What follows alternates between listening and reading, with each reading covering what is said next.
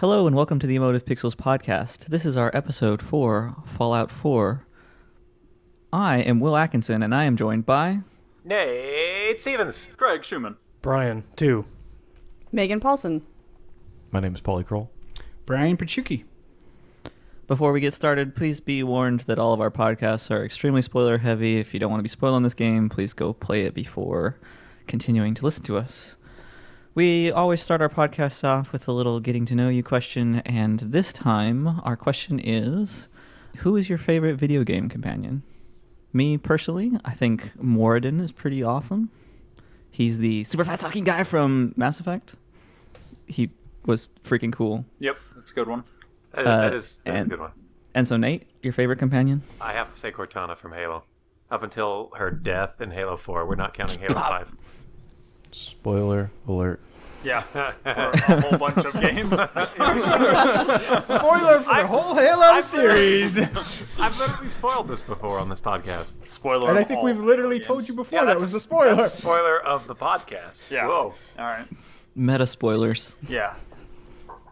So I would go with Elena from Uncharted because I'm predictable. But Nice. I mean, really, Nice. I just like to see Will's face when, when somebody says, I like Elena. that's pretty much my, that was the reaction I was going for. Thanks, Will. Brian? I was thinking Tamina from the new Prince of Persia, which is actually really useful. Wait, wait, which Prince of Persia was that? Was that like the 2009 one with like the big tree?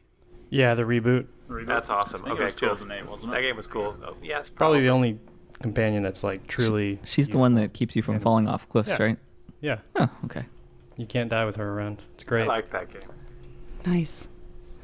Do I- they? Do, sorry. Do they end that game by doing like they did in previous P- Prince of Persia's, where they take away your safety net, and all of a sudden you feel like a badass because you're still awesome even though she's not there? Kind of, yeah. Actually, that- the ending's probably what makes really makes that character for me is that the game actually ends when she dies, but it you can still play, and uh, even though you don't have to do any of it, one of the coolest parts of that game is that after the game ends and she dies, you're just sort of compelled to bring her back to life, which actually means the world as you know it ending. But you know, it's it's a pretty neat part of this the story. That's not actually part of the story. We're really going for spoiler alerts, just left and right I'll, here. I'll like beep out half of this intro. Don't I just like it. Although to be Um, fair, if you haven't played the 2008 Prince of Persia, I think like this statute statute of of limitations limitations has to expire past, like yeah. eight years, right? And a console generation. The, the cool thing about that game was beep. That's what it'll sound like. Will said he's going to beep it out. No, please Yeah. don't beep it out. Don't fucking look at me like that. I'll look at you, I'll look at you just the way I goddamn please. Megan, shut up. Shut up, Craig. Don't tell Megan. the woman to shut up. God. Such She a is the only one. Yeah. Who's your favorite companion? Oh, we're talking to me now. Okay. Yeah, It's I'm um, not your boyfriend Megan. who's Yeah. next to you. Because that would be weird. weirdos. What game would- I was gonna say Oh. Midna from Twilight Princess. Bec- It's the only thing I could think of. Companions usually drive me insane. They get in my way. They get me killed. Oh, but what she's was, actually really funny and she's helpful occasionally. What was the name of the girl you had to drag around in Eco and she was Yorda. just. Ugh. Sorry, this is not worst companion. That was, that, was that was the first thing I was thinking of. I As soon as she said that. that. like dragging someone around, I was like, oh man, Ico. Or Eco, depending on how you want Uh, for me, I don't know if this would count, but T. Yoshisaur Munchakoopas is probably my favorite companion. Bless you. Yo- Yoshi? Yoshi, the, the friendly dinosaur from Mario. Oh, I've heard of him. Oh, is it God, middle initial really or first initial T? name. First initials T. We don't know what Yoshi's first name is. but- What? It's not Tight. Yoshi? Nope. Yo- Yo- he's a Yoshisaur. I, I think he that is both his name and his species, if I'm Yes, not it mistaken. is. It's like Toad. There is both a singular Toad I- and a race yes, of I Toad. think the way Nintendo actually goes to painstakingly lengths to actually, you know, come up with this stuff, and I believe that is actually correct. as weird as it is to say. But I, I still feel like it's kind of weird picking him as a companion because it's kind of like a power up and also a mount. So I don't know. Mount your Uh, friends, It man. sounds like a Mount your pretty friends. good companion to rocks. That would be a good companion. Yeah, Your, so your friend and mount your friends. True. They always help Oh, you yeah. get out. That's Sounds like a horrible said. idea. It is. There's even swinging dicks in that game. That is also true. All right, so Brian number one. So I was thinking of I was gonna I was gonna think of different companions and I was crossing off ones and then I totally just remembered Ellie from The Last of Us. Oh, yeah. So she was yeah. annoying. she also No. made the game. You goofball. Yeah, I was gonna say. Yeah, all right. Like as a as a character, she was great, but like in gameplay, I thought she was really annoying. No, absolutely. I wish she'd opposite. throw a like compared to your most companions, like she actually like would follow you and stay behind walls when getting shot at. She would actually occasionally kill an enemy. That was Not for, underappreciated. not for me. When I was trying to be stealthy, she would always like run out in front of the wall and just kind of stand there in front of an enemy, and the enemy for some reason didn't realize she was there. So I thought that I like was the older weird. one that died. But Yeah. uh, all, Sorry. all the spoilers. all right, Sorry, so Brian. uh, to kick us off, so, yeah. Brian, can you tell us about the s- story of Fallout 4? Fallout 4. So, yeah, war never changes. Yet again. So, this is the fourth installment of this game series, though this is really the second installment from Bethesda, pseudo third installment if you include the fact that they farmed out uh, Fallout New Vegas to, uh, what was it, Obsidian? Yeah, Obsidian. So they published it, but they didn't. They didn't actually make New Vegas. So this is really their Published. second Bethesda Game Studios Fallout game, and it plays much like Fallout 3 in terms of gameplay. The mechanics are kind of very similar in terms of story. How would you uh, describe that to someone that hasn't played Fallout 3 though? Yeah. We'll go over mechanics like later, but I just wanted to make a mention of at, at the beginning. But we'll get to mechanics, I think, in a separate off-topic. So quickly, a, quick rundown of the story. So, in Fallout is basically this kind of alternate time, like timeline to our normal timeline, where there was this big war. At, you know, what was it twenty somewhere around like twenty fifty or something? So I think it it really breaks earlier from our timeline in that nuclear power becomes like this Yes. everyday household thing in Well, it- in this it- universe. And that's kind of the impetus between behind a lot of what Okay, yeah. If you want to up get way back, go way back. Yes, they they and then the, rely the heavily fucking on. Chinese came in and they took over Alaska, and then they were like, "Fuck that!" And then that was a cool DLC. And then this game happened somewhere in there. This 2077 is when the bombs. So fell. anyway, Right? yeah. So as Will was saying, yes, in like the 1900s, they were relying heavily on nuclear power. It kind of ran their life. They were able to advance technology. Somewhere around again, I, I was saying like 20, I don't know, somewhere around 2050, 2040, something like that. They they basically natural resources were run up. So they had the the major resource war, which was the U.S. versus China. And that's what Nate was talking about, where China, China annexed Alaska, the U.S. annexed Canada, and base, and then the fallout from the Justin. war is they Canada, fired eh? nuclear missiles at each other, and the world basically then goes into a whole state of nuclear fallout. And in other Fallout games, basically you play a character who um, starts out after kind of the recovery, which is hundreds of years into the future from that.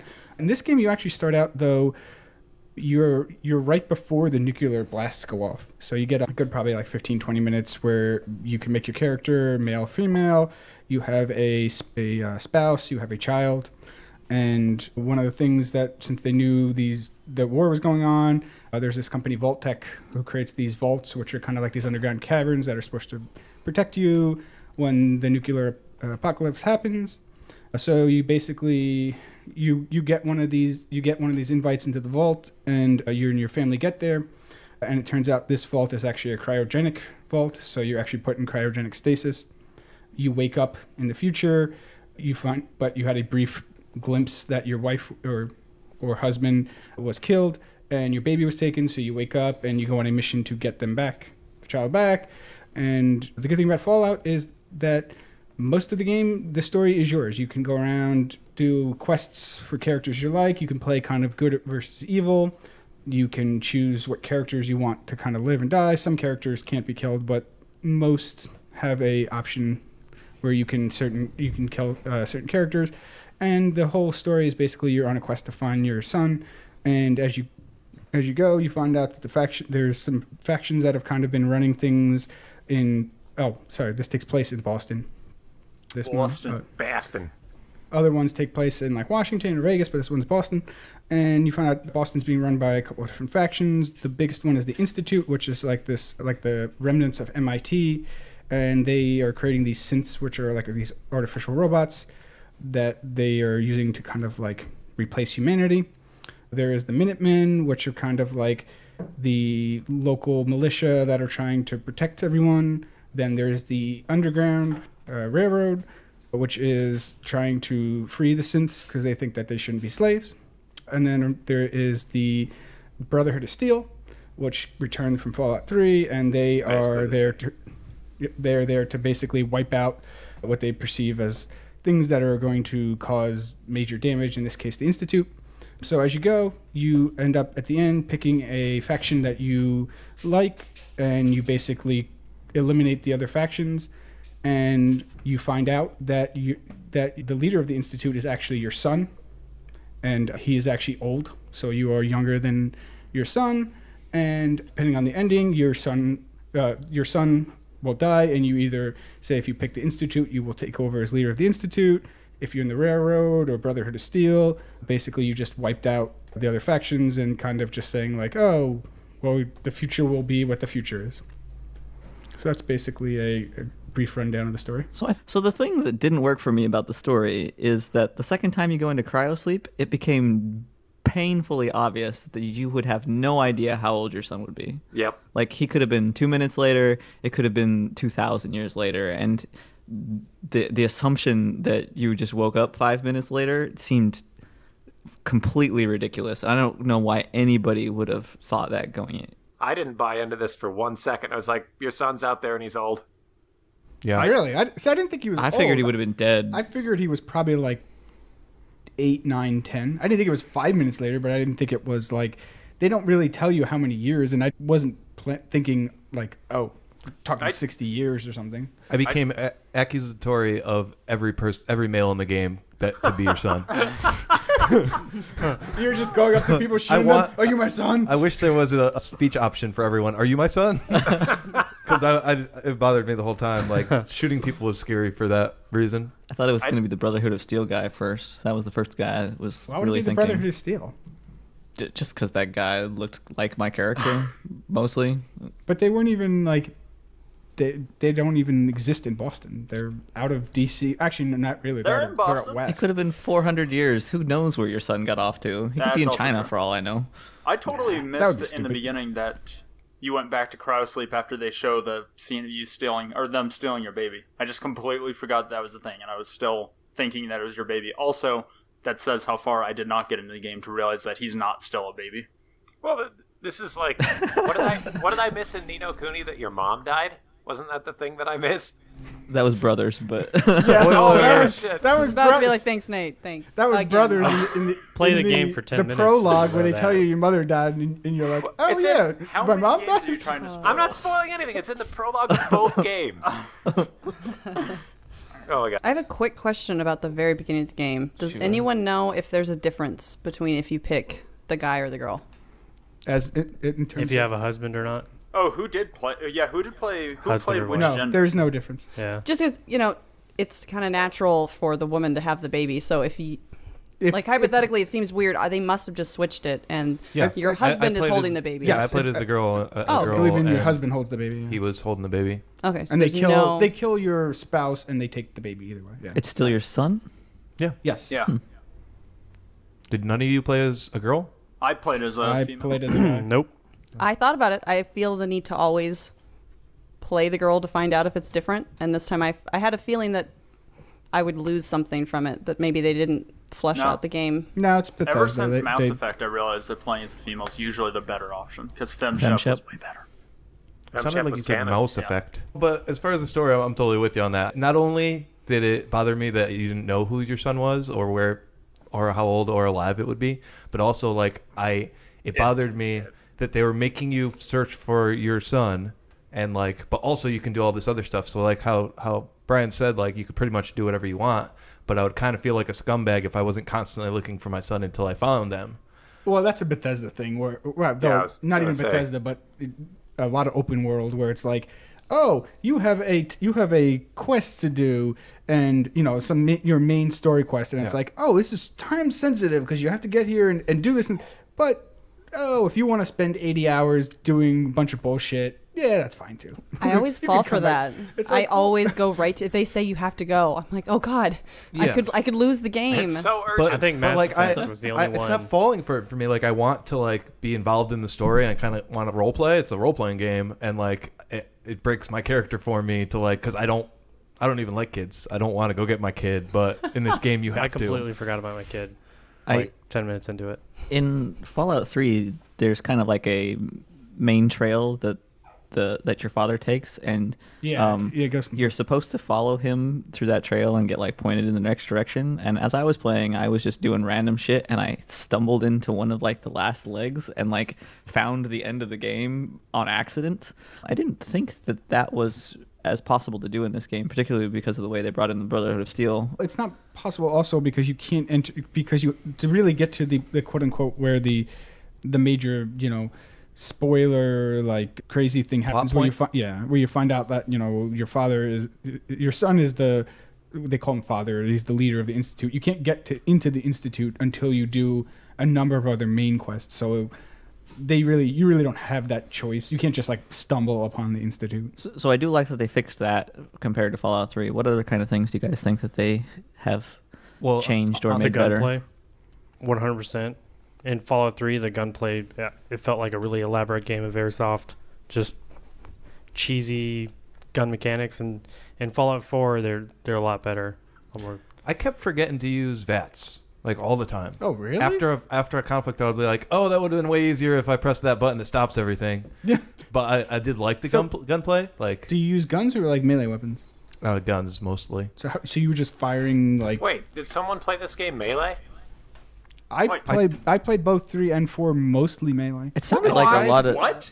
I went back and tried for a while and I got pretty It's good, but I so was much like, easier uh, I had- to I had- play melee. I had really cool Really? brass knuckles or something like that. I had- kind of knuckles which I had I, a wanted machete. to use. I had a fifty a, a machete that did fifty damage and did like uh, bleeding effect. So like I would go. I basically could go up to guys. Like I could go up to like any raider. Raiders are, by the way, if, if you don't know, if you're listening to the podcast, they're like humans, scum. but they're but they're scum. Yeah, they're like like they're just trying to like They're like the general cannon fodder of this game. Yeah. Yeah. I could kill basically any raider one shot. I could kill like super mutants would take like two or One three slice. hacks. Yeah. I have Damn. a problem. I, I have a problem with melee because a lot of people have weapons that can shoot though, and I have problems with running at people that are shooting at me.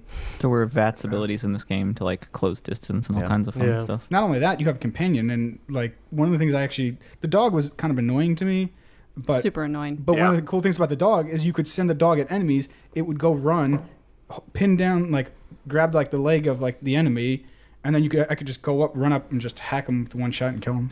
It's pretty cool. Huh. I always felt cr- that it was like, like not yeah, almost immersion breaking. Like especially in Fallout 3, I didn't do a lot of melee in this game, but like the way the game looks and feels if you're playing melee, I always felt was very strange. Like it's, even when you go into VATS, like watching your character like punch and not really connect. Oh, I didn't use VATS for me. I don't use VATS for melee. Okay. I just I basically strafe around the guys and just hack until they're dead. And you know, again, when when I again once I got the the machete, I was like two or three hacks would kill pretty much every enemy. Did you ever get like the what is it the the death claw? Oh, the death claw hand. Yeah. I I had some of the materials for that. I, I didn't. I wasn't able to like ever. Like I had a hand, but I never got the one that actually is like the weapon. But I wanted it. It seemed pretty cool. So Brian, number two, you played Fallout 3 also. Yeah, What ki- what other kinds of things do you think were better this time?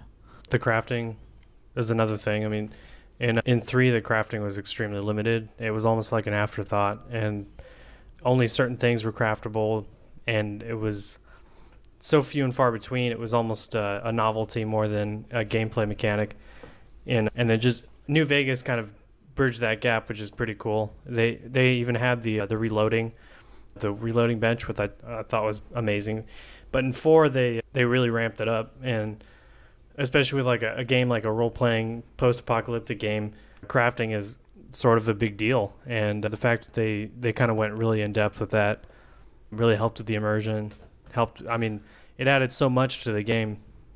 Oh, So if you're if you're into that, I guess The way the crafting system worked in this game, it, it felt like, or, so you'd have like a base something, and then like basically mod out your Base your weapon, thing, yeah. right? Yeah, I had a little bit. It didn't of feel like it. like I liked it and I was excited about building guns, but like I still to this point don't understand how to like properly take pieces off of guns and save them for later. I feel like you should be able to like. Oh, you could do that. I know, but it's not not very convenient. It's weird No, because what it's you have not. to do is you have to at least what I did. I don't You know. have If, to- I don't- you have to put another piece in, and then it untake, and then it takes out that. Yeah. piece. So like if you have a s- if you have like a No mod counts as well but you know as like putting a, another a- piece in. uh, say a barrel, you would have to put but. Like so, if you want, like one of the things I used to have to do, like to take things off, I'd have to put like the original barrel on. and Yeah. then that would take like of the gun, and then that would take the But you the, still one, the modded needed- one off, and then then I would have it, and I could use it for something else. You still needed to use your like metal to make the stock pieces of the gun and things like that. no, they were just there like- because they're If you didn't have saved them originally, typically, yeah. yeah.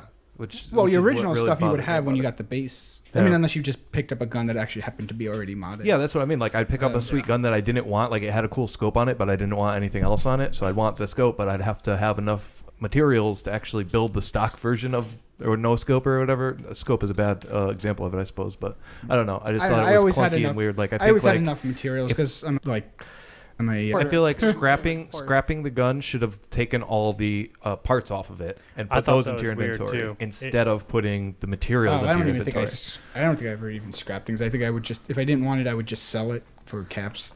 For, for me, the, the fundamental nature of how the crafting system worked was just kind of weird. Yes. Like it, it Yeah. had to be a like in order to make a gun, you could have all the parts you wanted in the world, but you had to go find a gun to become the base of the new thing. And then Not being able to make the the base item, yeah, that yeah, I missed that. and then so like the base item itself could have special attributes, and that's Mhm. kind of the only reason to okay go with- grab things out of See, the. I'm okay with that because if you otherwise then in the in, in a game like this, especially the way Bethesda do, does it, where they throw all these bunch of items all over the place, it's like a you know a trash heap of of a, of a game of things to collect. And now they finally made these things have some kind of this garbage have some kind of purpose besides just selling it for nothing caps. That, that's a Um, quote from Brian Pachuki right there. It's a garbage heap of a game.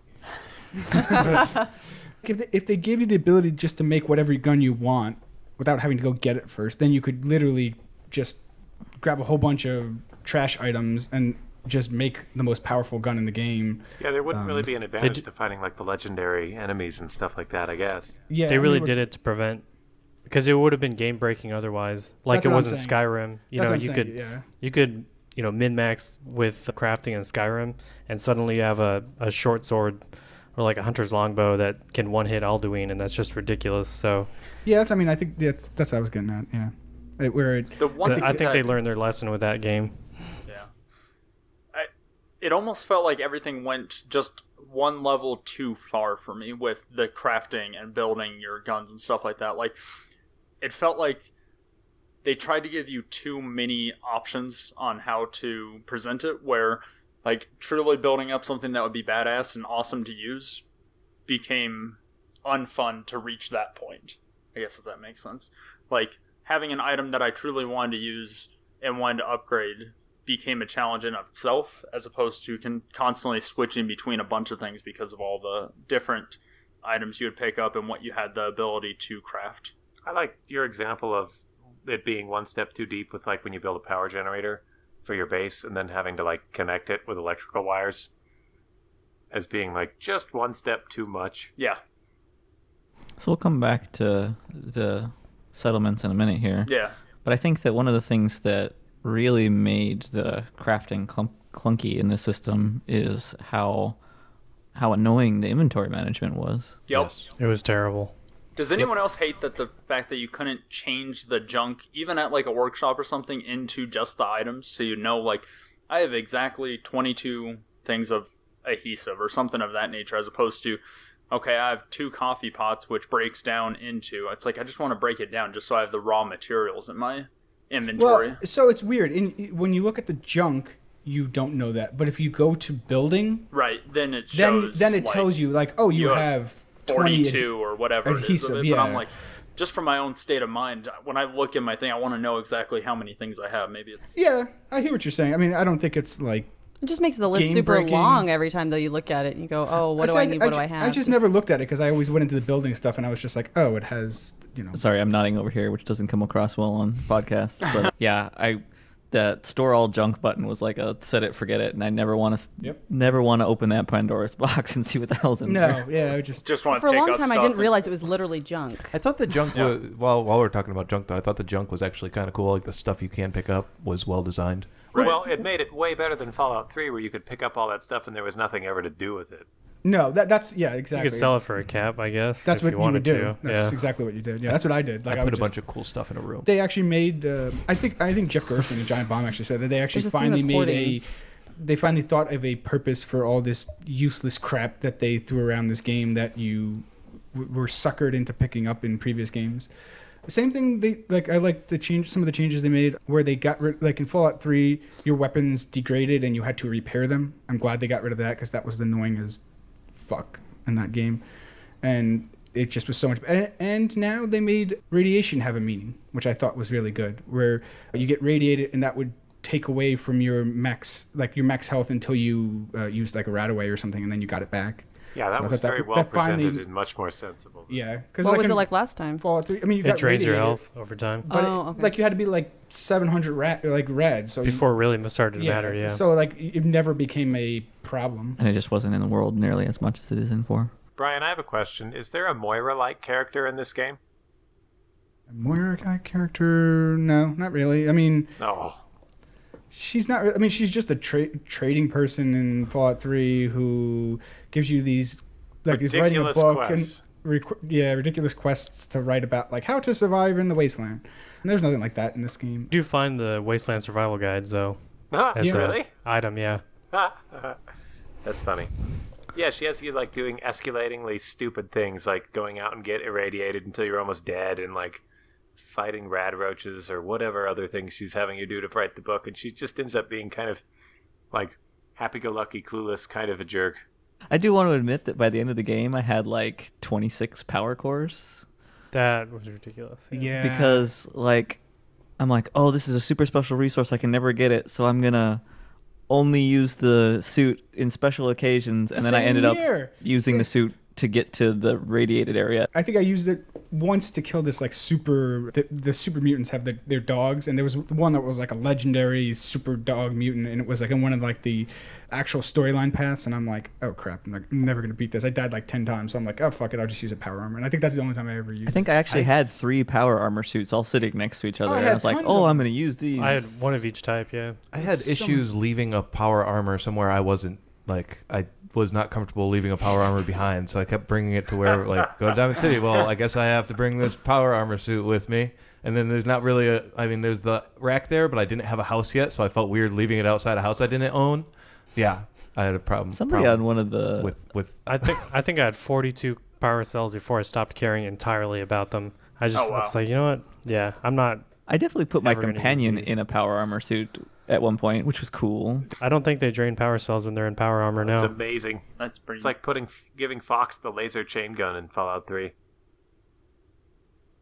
What? How often? yeah, it fell. Yeah, it fell completely flat. How often were you guys using the power armor then throughout the game? Because it, that along the ride a lot of you guys, where I'm like, this thing's special, and I shouldn't be using it, and I'm like, or should I be using it just out doing my normal quest? And I, I just never got into it. well, don't Well- get me wrong, I didn't use it for anything. I just took it with me. Okay, all right. so Well, did uh, anyone use it for anything used it the besides most those Twisted last War. few quests? I actually No, yeah, not even like I. And again, the quest I was I used it for. I literally was like a quest like near like probably like twenty five percent of the way through the game. So you don't need it for any meaningful like. For me, that that irradiated corner of the map where you meet the the scientist who used to be a member of. You don't uh, you don't even need that. I, literally just put on like a. They have certain. Um, uh, you don't clothes- need it, but it just made it way easier. No, but I just put on the clothes that had like you can build like those like uh, metal plates that like do like extra radiation protection, and then just use like I had like a thousand RadAways, so I just used like five RadAways, and I was like fine. Also, was hoarding those. I don't know why. I hoard everything, so yeah, I had a million of everything. I was uh I was with you guys mostly on, in the beginning of the game where I just I left my power armor at home and wouldn't use it because I figured it was a you know very hot commodity and then you know like I was saying I got to like 42 power cells or something like that and I was like ah man this, it's not even worth saving these so I, I started wearing it everywhere I went and it got to a point where I was finding them as fast as I was using them. So I, the only time I ever got out of my power armor was because I got bored because it was it was so easy just run around stomping things. So just I get th- out. I think at one point I saw that there's like a like an uh, perk where you, you like reduce the amount of power you drain out of the power cells, and it's like, oh, once I get that, then I'll use my power armor, and then I just beat the game way before I even came close to unlocking it. I don't remember seeing that perk. Although I think the that brings up a sort of a excellent point about the the perks though. One thing that I sort of didn't like about the game was that there was no max level, and it was uh, because in the other games you have a max level, you can only get so many perks before you just couldn't level anymore and get more perks. But in this game where there's a max level, you could potentially or there's no max level, you could potentially get every single perk there was to get, and I think that level was somewhere around 236 or I'm not sure exactly, but and that sort of just took all of the risk away from you know there there's no question about getting a perk because like you know oh fuck it I'll just you know if I don't want this thing it doesn't matter I'll just I've got as many levels as I want you can get everything and Right. it was actually at that point that I realized or I didn't care about what perks I was getting per level because I realized I was I was going to reach a point where I you know was still gaining levels and uh, didn't even have perks I wanted to get anymore. It was definitely But like we- the opposite it's- of Fallout 3 in that regard, where I was always like stressing about how many levels do I have left until 50? Which perks can I get? Like, it it felt like I almost needed the plan of attack, whereas in this game it's just like, oh, I can just kill more enemies and get there, just like you said. Precisely. well, do we want yeah. to talk about perks? Because the perk system is completely different in four than three. Absolutely, yeah, totally different. Perk system looks really cool. I'll say that. I do in like thr- that. In three, you know, so you, you always start out the game in Fallout where you have they, they they call it special strength, perception, endurance, what, Agility. Charisma. charisma, intelligence, agility, and luck. And you get what is it, some amount of points, that- and you can you know like they go from zero to 10. 10 is like you're maxed out, and you get to put your you pick like what you are. So you pick you put points in each of the categories, you know, and you you you know, and you have to pick like, do I want to be a more uh, person who has a lot of strength, who could do a lot of damage, or do I want to be a person who you know, like is very lucky or a person who can endure a lot or has a lot of agility, whatever. So in Fallout 3, once you picked that at the beginning, it was set for the game. You could not change it. In, the, in Fallout 4, every level you can, you know, do different perks. And one of the things you could do is you could put that into your special. So you could basically max yourself out in special, which kind of really breaks the game. And It was then very much like Skyrim in that. In yeah, that I mean, I liked in Fallout 3 where you, you got like just some points when you leveled up, and then you put it towards like certain things, like certain like abilities you have. You know, like oh, do I want to have this like I think they call it like the lucky this like when you're in VAT you shoot and you might get the perfect you know the stranger guy that comes Bow, in bow. and uses. Mysterious stranger. But like in Fallout 4, Best you just perk. like pick these perks and like. Uh, you know, like, and you could put things in special. And I think that just kind of totally breaks the game because Uh, it, yeah, it allows totally. you to do things way too easily. Special was far less special in this game. Yeah. Definitely. Yeah, putting ten in, What did you ten in think? intelligence was almost the only thing worthwhile to do in the beginning because it got you experience faster. You leveled quicker. You were able to put perks into things quicker. Almost seemed like it was pointless to do anything but. Do you? Because it was similar to the Skyrim system. Do you think it worked in Skyrim, or do you think that was? I think it worked a lot better in Skyrim. Yeah, me too. especially because Um, Skyrim had a max notice- level, if I'm not mistaken. So Yeah. and it you know like i was saying the the max level sort of it forces you to to be economical with your choices you, you know you couldn't just put your first 15 levels into magicka because then you'd be sort of fucked on health and Yeah. Yeah. you know That's- there there's I a was- lot of reasons you'd uh you'd have to be economical about your choices and fallout 4 the, with the perk system is just i mean it, it made it fun it made it so that even casual players could go into the game and eventually like you know do whatever it is they wanted to do. You didn't have to make multiple characters. You didn't have to go through the game a bunch of times. But it also made the experience a little uh, cheaper i think. I just Yeah, didn't think it mattered. Like, I mean, I, I ended up like, I put all my stuff like, uh, you know, in the beginning, the first probably like 10, 15 levels, I put everything into like special, or most everything into special unless I needed something, and then like the next 15 levels I went through, next 15 or 20, I literally was not even picking anything when I leveled up because I'm like, I don't need any of Yeah. this stuff. nothing you don't need I had maxed out my charisma, and the game was like so easy because I could basically make any person do, you know, like do anything. Like they would say like, "Oh, you need to go find such and such and do something." I'm like, "Well, why don't you just tell me where, what you know the answer to it instead of making me find?" They're like, "Okay," you know, because I was maxed out on charisma, and it was just like game breaking. Also, they did away with skills and replaced it with uh, perks, more or less, which I thought was kind of Yeah, that's what I mean. like, cheaper, yeah, yeah. They, yeah. In Fallout 3, they called them like skills, yeah, abilities, whatever. Yeah. Well, because you had perks and you had skills, and I, Well- I really liked the skill system, the way that the Fallout series had it up until four. What were the skills again? Can you run me down that? I just don't remember. In uh, three or Yeah. New Vegas, uh, Either, either one. I mean, you had small guns, big guns, repair, That's science, that stuff. And you could like tag them at the beginning. Okay, I remember. that. Yeah, you had your your, I guess you would say prioritized skills. You had three. You could choose a perk that gave you more, but Yeah, yeah. You would have you pick a perk, and then you'd have like a couple points into skills. And that that was yet again another level of of economic choices that you had to make because you only your your intelligence decided how many skill points you got every level, and you know once you reach reach that max level, your skills are that's where they are was where is where they'll stay, unless you found magazines, which never really. I mean, they gave you like one skill point per, I think, and there were a limited number of those too. So, you know, really forced you to make uh, smart decisions based on how you wanted to play. And I get, I think that uh, the biggest reason they, they did away with that is because they wanted to make it a bit more accessible to people who weren't, you know, willing to necessarily. replay four times. Yeah, which is understandable, I guess. by doing that, I feel like they made it a little bit less successful by giving you more of everything. It feels like the design doc for this game was just all capital letters. Let's give them more of every. And really, is it that game breaking? If like, you, I mean, you don't have to do that, Right? right? You don't. I didn't do anything. I didn't level up my specials with charisma or anything like that. Like I didn't. like, like is the my only problem we I- have with it that we that we kind of overpowered ourselves? Is self inflicted. Well, okay, yes, you don't Yeah, have but- to do it. Sure, it, but by design. but I mean, it's there, and I mean, I guess don't it's have a up to problem you with to the abuse system. it or not. I don't. Yeah, I mean, if you didn't do that to yourself, then it wouldn't be game breaking, right? Like, did you not notice that you were gonna overpower yourself? well, I mean, How, you- how I in the didn't. world would you know that? That's that's ridiculous. That's a silly claim. I mean, like All right, if you start I, out I'm the just beginning, trying to trying to understand it because I didn't, I obviously didn't get that far where I would be overpowered on anything, but Yeah.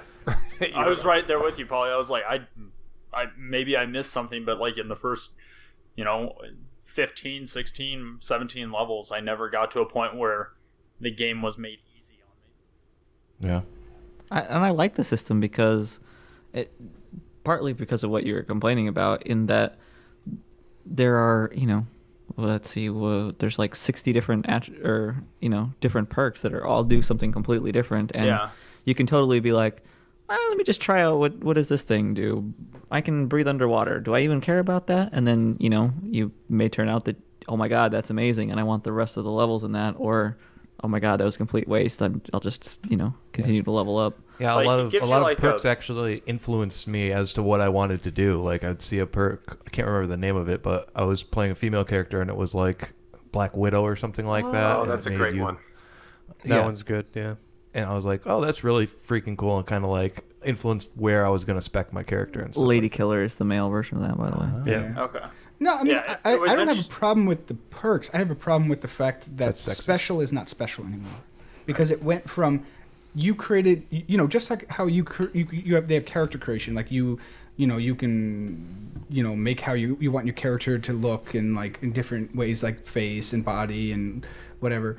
Special was also that, so you could say like, how do I want my character to to be in terms of like, you know, like level I want a derpy brute strength character. Well, that's who I'm gonna be for this entire game, basically. But then you could like when you le- when you played the game and you leveled up, you could just literally make yourself like everything, which kind of I'm like, well, it defeats the purpose of how my character was. You know, like I, I made my character this way, and now I can just put everything to it, and But, uh, I'm just this at what- At what point in know- the game did you decide to make that choice, though? I guess that's where it comes down to. Because throughout the beginning of it, I guess I never was thinking about the max level in my head. So when I was making the choices on which point was going to go into it, especially in the early goings, it felt still meaningful to me on what I was going to choose. And to Polly's point, it was something where I'm looking at it as how am I going to get a benefit out of this right away and I was nervous about specking into the wrong thing that wasn't going to help me,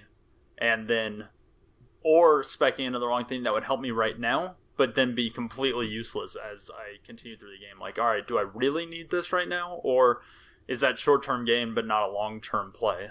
Like, I Well, wasn't thinking like I'll be able to resolve this by having more skill points towards as the game continues on. But if you want certain abilities, like Will was saying, like, oh, do I want this ability and do I want, you have to get to certain level, like certain numbered level in that spe- in that specials category.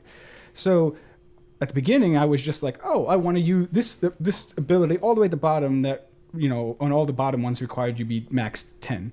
And I'm like, oh, this one's cool. So I'll start pumping some points into this special. But then by the time like like charisma or whatever, I, I got so high in charisma that I didn't even and I was just doing that by wanting to get abilities. And then realizing that oh now I'm like way up in charisma has now made this game way more easier than I was expecting and I wasn't thinking I wasn't even thinking along the lines like hey this you know like I didn't know it would do that but now I see it like oh well, wait a minute now it's way easier because my special is now way high and you know One of the things I really liked about Fallout 3, I guess in, in response to Brian's last point about kind of looking at the bottom of the tree and just being like, oh, I need level 10 charisma for this. I'll get level 10 charisma in four levels now. Uh, congratulations, you're level like 14 and you have the bottom of the tech tree. I think that Fallout 3 had level requirements for some of the perks. Was that present with any of the perks in the tech tree here? Just this. Well, first of all, you had to have the level requirement to get down to it in the first place. But Okay. then the Okay, second levels also had higher level requirements. Okay, yeah. I was checking. and some things needed other things like if you you know like oh okay you need to get the second level you also have to have some other perk Right, or like ability requirements that- yeah. So speaking of something else that had special, but also wasn't that special, we recently had played and talked about Fallout Shelter, which you can go back and listen to our other podcast for. But uh, Nate, you wanted to talk about how you thought that that tied in or didn't to this game. I guess I Just felt like a- kind of the base building aspect had some obvious, well, maybe not obvious, just some tie-ins to kind of how it was presented. The same kind of, I, I don't know. It was almost, it felt like the game being kind of like citizen management was a little bit like what you're doing with your towns and your settlements in Fallout 4. Is is that? I didn't play that much of Shelter. Is that something that anyone else kind of felt? I noticed that I didn't play any of the, any of the other games. I probably did an hour of New Vegas. So playing Fallout Shelter gave me that little tiny bit of, oh, this is familiar. I kind of know what I'm doing for about five seconds of this game. I definitely noticed the tie in. I'm just not sure. It felt a little weak. I thought that the app was going to have a lot more of a connection, and it was this little tiny itty bitty, like cute connection as opposed to actually what the game The is like. little cutesy kawaii thing.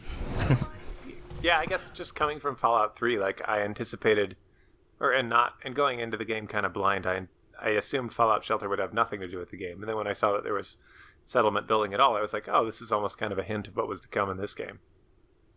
I think that's all it was really meant to be was a hint. You know, Yeah. it gets you used to the idea of resource management and you know prioritizing building and structures and all that kind of thing. But I, I think you know, bottom line was it was it was a hint. I I mean, it was. It, I don't know if they were necessarily going for that though. If it had to have the time to Fallout 4, like they, they made a lot of money on that game. It was quite No, successful. yeah, th- I don't. I don't like, think they put it out as a tie-in to make like. Yeah. Oh, Yeah. They did it as, hey, we have some time before the game's coming out. Let's drum up more interest in Fallout by getting everybody by saying like, hey, it's E3 and the game's out now and it's free to play, so everybody but, can like- go download it on your mobile device and play it, and then you're all getting excited about Fallout again, and then oh, Fallout 4 is coming out in November. Yeah. So I, I think the thing that's missing for me is, like, I can see how they're related, even, but they don't like the systems don't seem related Yeah, at all. The I only thing that like related, like, t- ties into the name is like names and stuff. The thing that that that is un- unobvious to me is I feel like if I were involved in making Fallout 4, there's nothing in my head that would have been like, oh, we should also make this app because that's like completely different from what they were currently making. I don't Well, know. Well, they about also that. made an app for Fallout 4 though. If you think about the development Yeah. cycle, though, like stealing my thunder. All right, sorry about that. That's the transition to the next topic, but there was also the companion app to this game. I tried to use it for like Did anybody get the the, Pip-Boy map thing edition? Where you myself. get the plastic Pip Boy and you can put it in. Oh hell no! Anybody?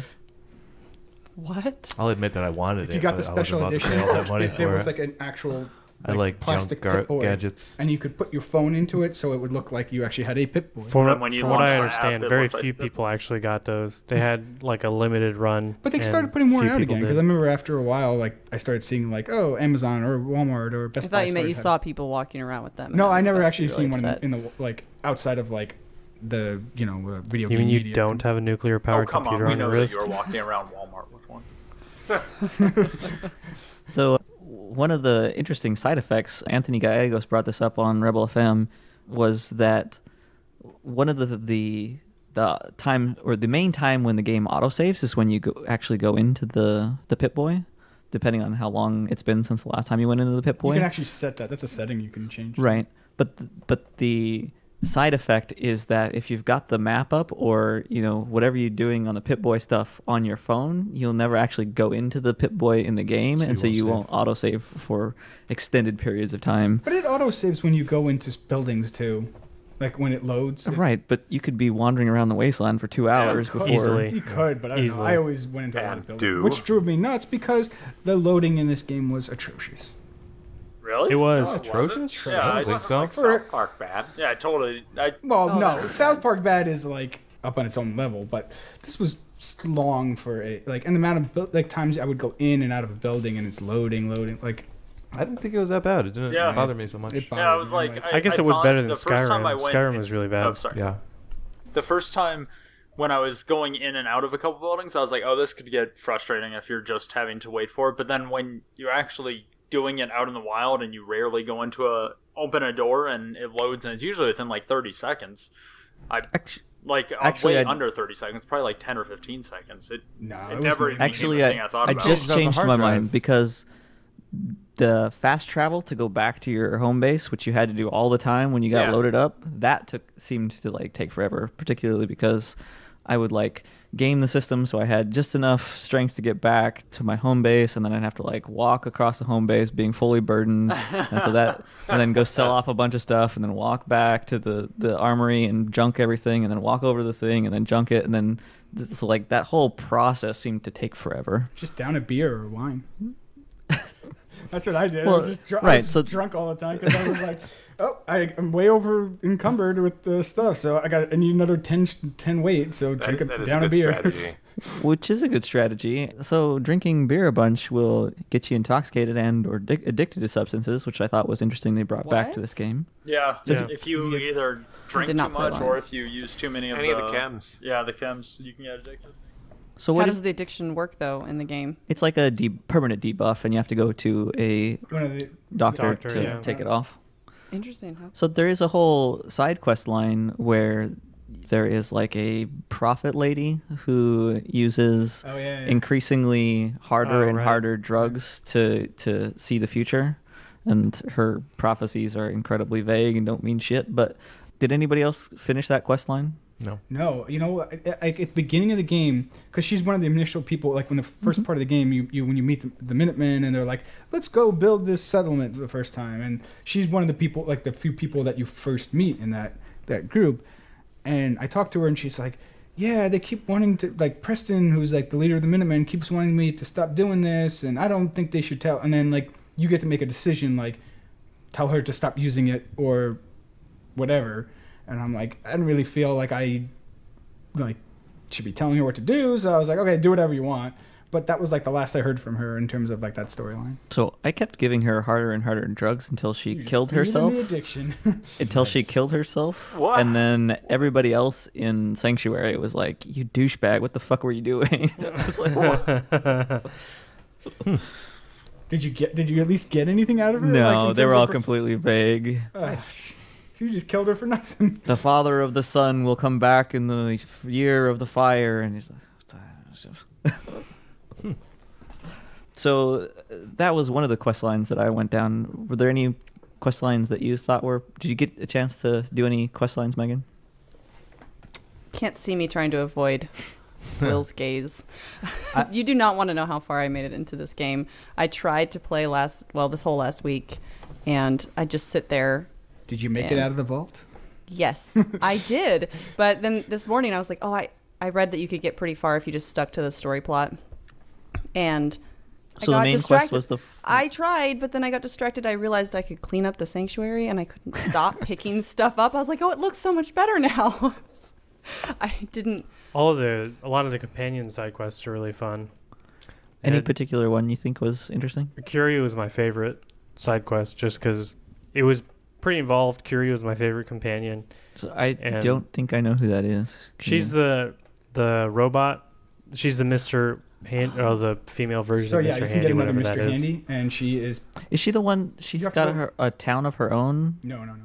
So mm. you go I- into vault. I forget the number. I think it, I want to say eighty something. It's one of the vaults in the middle of the map, and basically, you go into the vault, and it's people are still living there, and then they have a vault next door that's connected to it, and that vault was like, like It's the secret part of the vault. Yeah. and Vault-Tec is always doing weird things. Like in your vault that you start in, like it's the cryogenic vault, and in this one, it was like they were trying to to put people there as test subjects to give them diseases and then figure out how to cure them for the mass good. So basically, they killed all these people, and she was one of the robots that was there experimenting on people.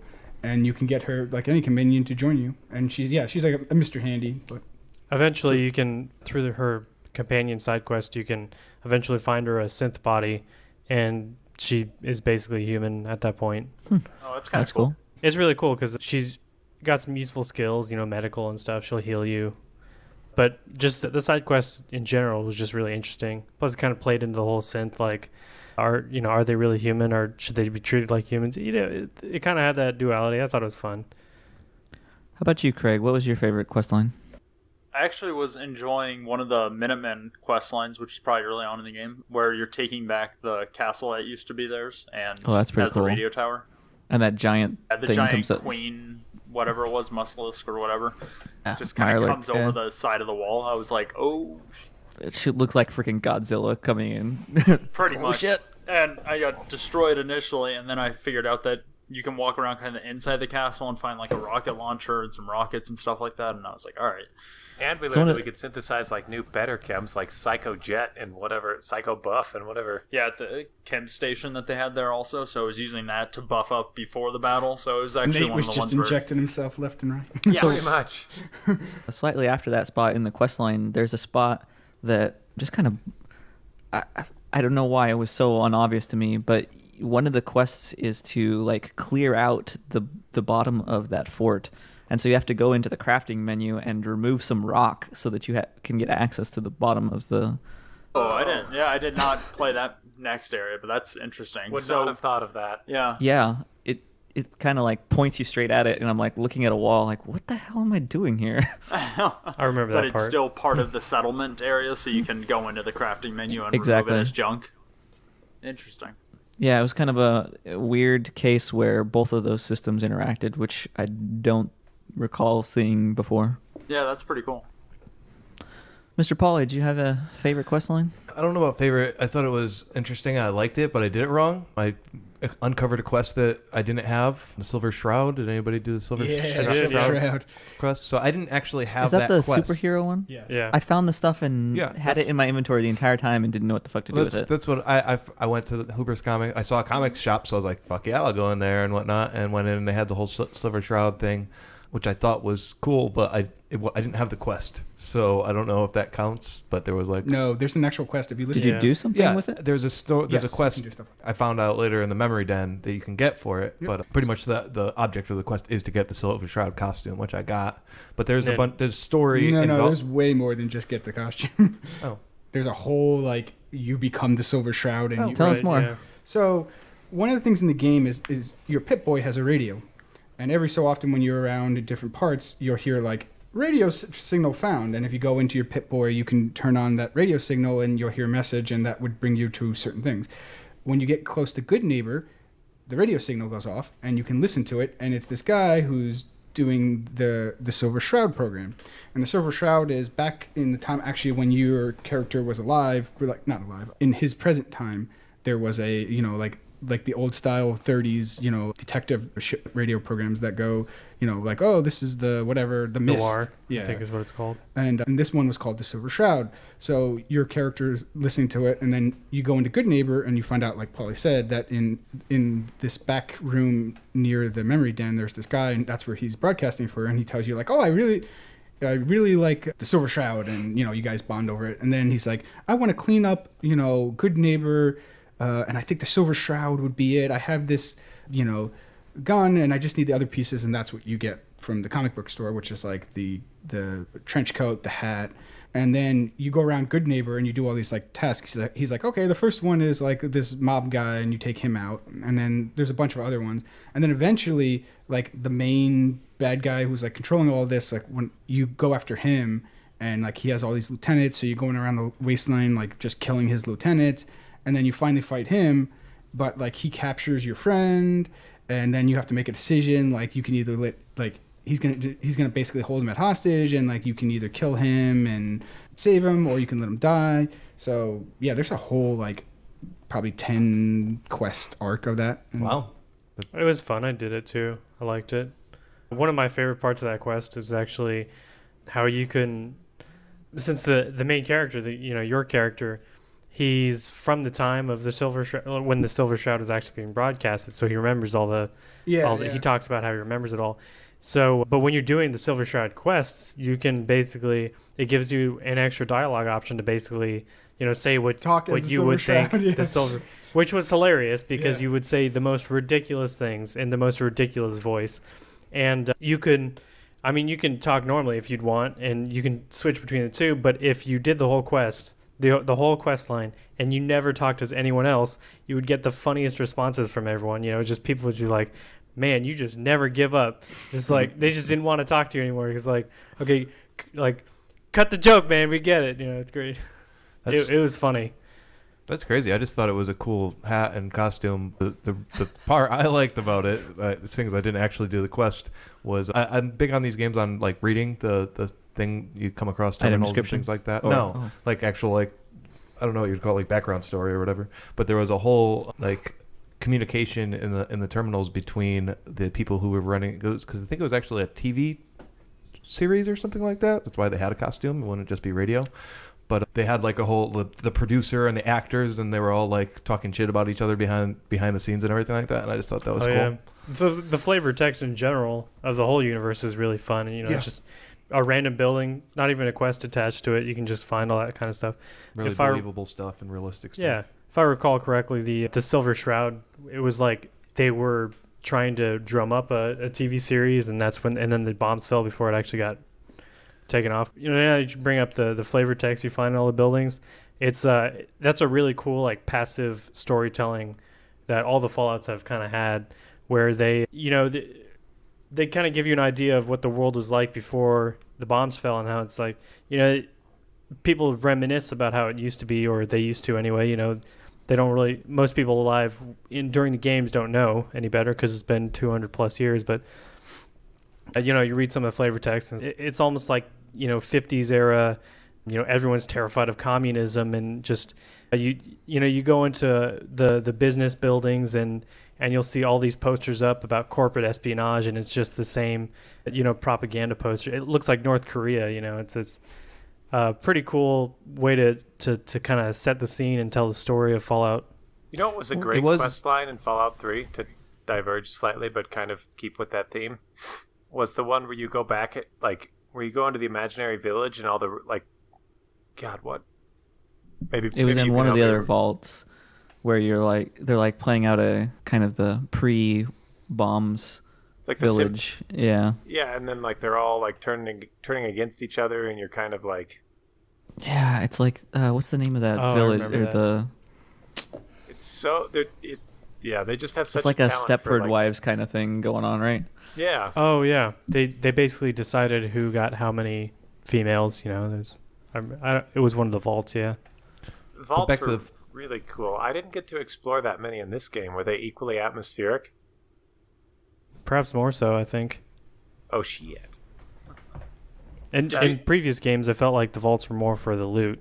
You know, they had they had obviously the storyline and all that going for them, but Uh, primarily, you went to them because you you got you know sweet guns and shit. But in this one, you didn't get as cool stuff usually, but there was a lot. Normally, there was a lot more that went into it. You know, you it wasn't just you know climb into a vault, come out, emerge 30 minutes later with uh, you know kick ass gun. It was you know climb into a vault, find out there's a big story behind it, leave and go finish some stuff, and then come back. And anyway, there's there's a lot more to them. That that was my experience with the vaults anyway. That's so cool. from a lore perspective, were a lot of y'all just reading everything you could read in the game, or were you being a little bit more selective on what seemed interesting?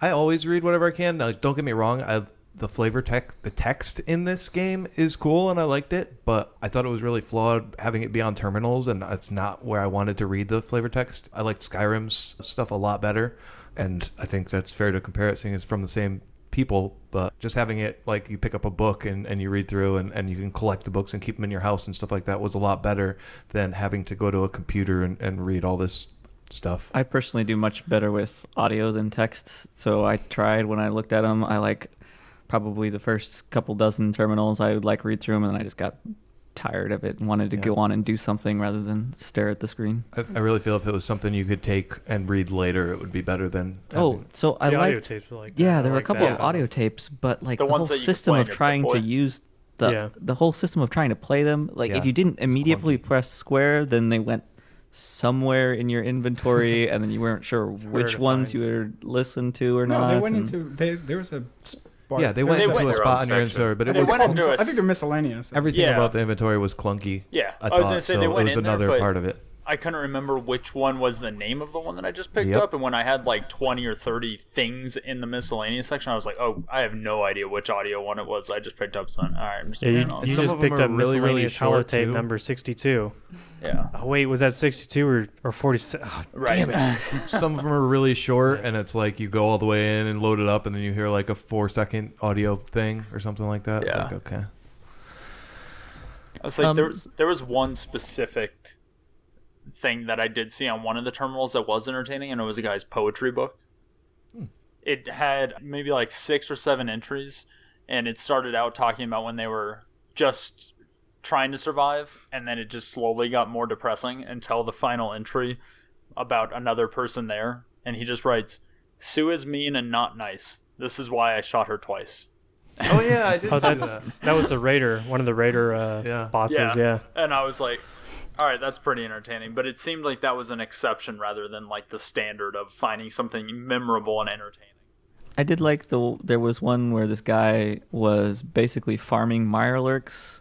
He like had a whole he had a boat and then like this whole area around the boat he just had all these mirelurks and he was like feeding them and he just got like super crazy about how he would take care of them. That's the one where he had his treasure underneath the boat, right? It was in like a dry Yeah. dock. Yeah. That's the one. I like that. What I usually do with these games is when you're in a setting that's interesting, then I read everything interesting or everything that I can. Oh, so rely on like the environmental design to Yeah. shape if there might be interesting content within. Yeah, because you're going to be in like a vault. You're going to be reading stuff, and you're going to find some pretty interesting story. If you're in like this guy's Mirelurk farm, yeah, you're going to find something funny. Like if you're in just a random person's house and there's just some random content, like you may stumble upon a little nugget of gold, or it could just be a nugget of coal. yeah, that's when I skim. So, one of the quests that I thought wasn't not particularly my favorite, but I like s- super interesting is I ended up siding with the the institute, and so one of the first things they send you to do is go find the the what do you call it the railroad. Yes. the railroad. So you go and you go to the railroad people, these people that they think you're a member, and you just walk up in there, and then you just have to murder everyone. Yeah. It's so, So- weird. Hold on. Were you? Did you find them before you you sided with the institute or after? I was with them before. I was I- a I full. was- I was a full-on member of the railroad. Okay, yeah, I was. I was gonna say that, that, that. Like, so I played all. the You like, die now. That's what I did too. Like that was just funny. That was just cool. like I walked up in there and they're like, "Hey, do you want to buy something from us? Do you want to go grab a quest from the guy next to him?" And I'm like, No, but I'll I sell you want, some. I want No. to slaughter you all. Oh, but let me pull out my magnum and shoot you. From "I'm here to kill you all." It's reminiscent of the nice little Republic Sith Academy where you just walk in and, oh, you're a Sith, right? Nope. just proceed to kill all the kids. anyway, it was fun. But you do that with every faction. So no matter what faction you pick, you basically have to kill everything of the other factions. Like So- the first one I did was I sided with the railroad, and their first thing was like, okay, we need to kill the institute, and we also need to take out the Brotherhood of Steel because they're getting in our way. So we're gonna basically hijack one of their planes. And we're gonna take this bomb on their their huge and then go up to their huge blimp and blow them up. And you basically have to do all that. So you're just walking in and like you're a knight in the Brotherhood of Steel, and they're like, "Hey, how's it going?" And you're like, "Good." Okay, I'm just gonna leave these bombs here. blow you guys you, all. you didn't have to be. What? For that, did you have to get into the Brotherhood of Steel or something like you're that? Or, like- automatically like, that. You're automatically in- initiated. into Or, or like in your quest where you Actually, where you, you killed the railroad, did you have to be that member, or is that just the way that yours went? Your version of it went. I don't think you have to join the railroad, but I, I do don't. You don't not actually- think you have to. The Brotherhood of Steel, you're automatically put in because you you it's part of the, that's part of the main quest. But I don't I don't think you have to be a part of the railroad. I hope When- I didn't have to join the Brotherhood of Steel because I got to the part where they asked me to join, and I was yeah, just like, you can nope. defer. That's what I was gonna. Did anyone Well, defer I guess you could defer, but I Yeah, don't you don't- anything. I mean, to do You have to interact with the From Brotherhood of Steel. all. It's it's it's you have to, but uh, you don't have to join them. And it's the same with the railroad. The railroad is an entirely optional thing. There, most of the factions there's a main quest tie-in, but there's at no point are you obligated to join pretty much any of them. You have to choose eventually, but when when the institute sent me against the brotherhood of steel i had like already been doing stuff where we were fighting and the brotherhood hated me but it wasn't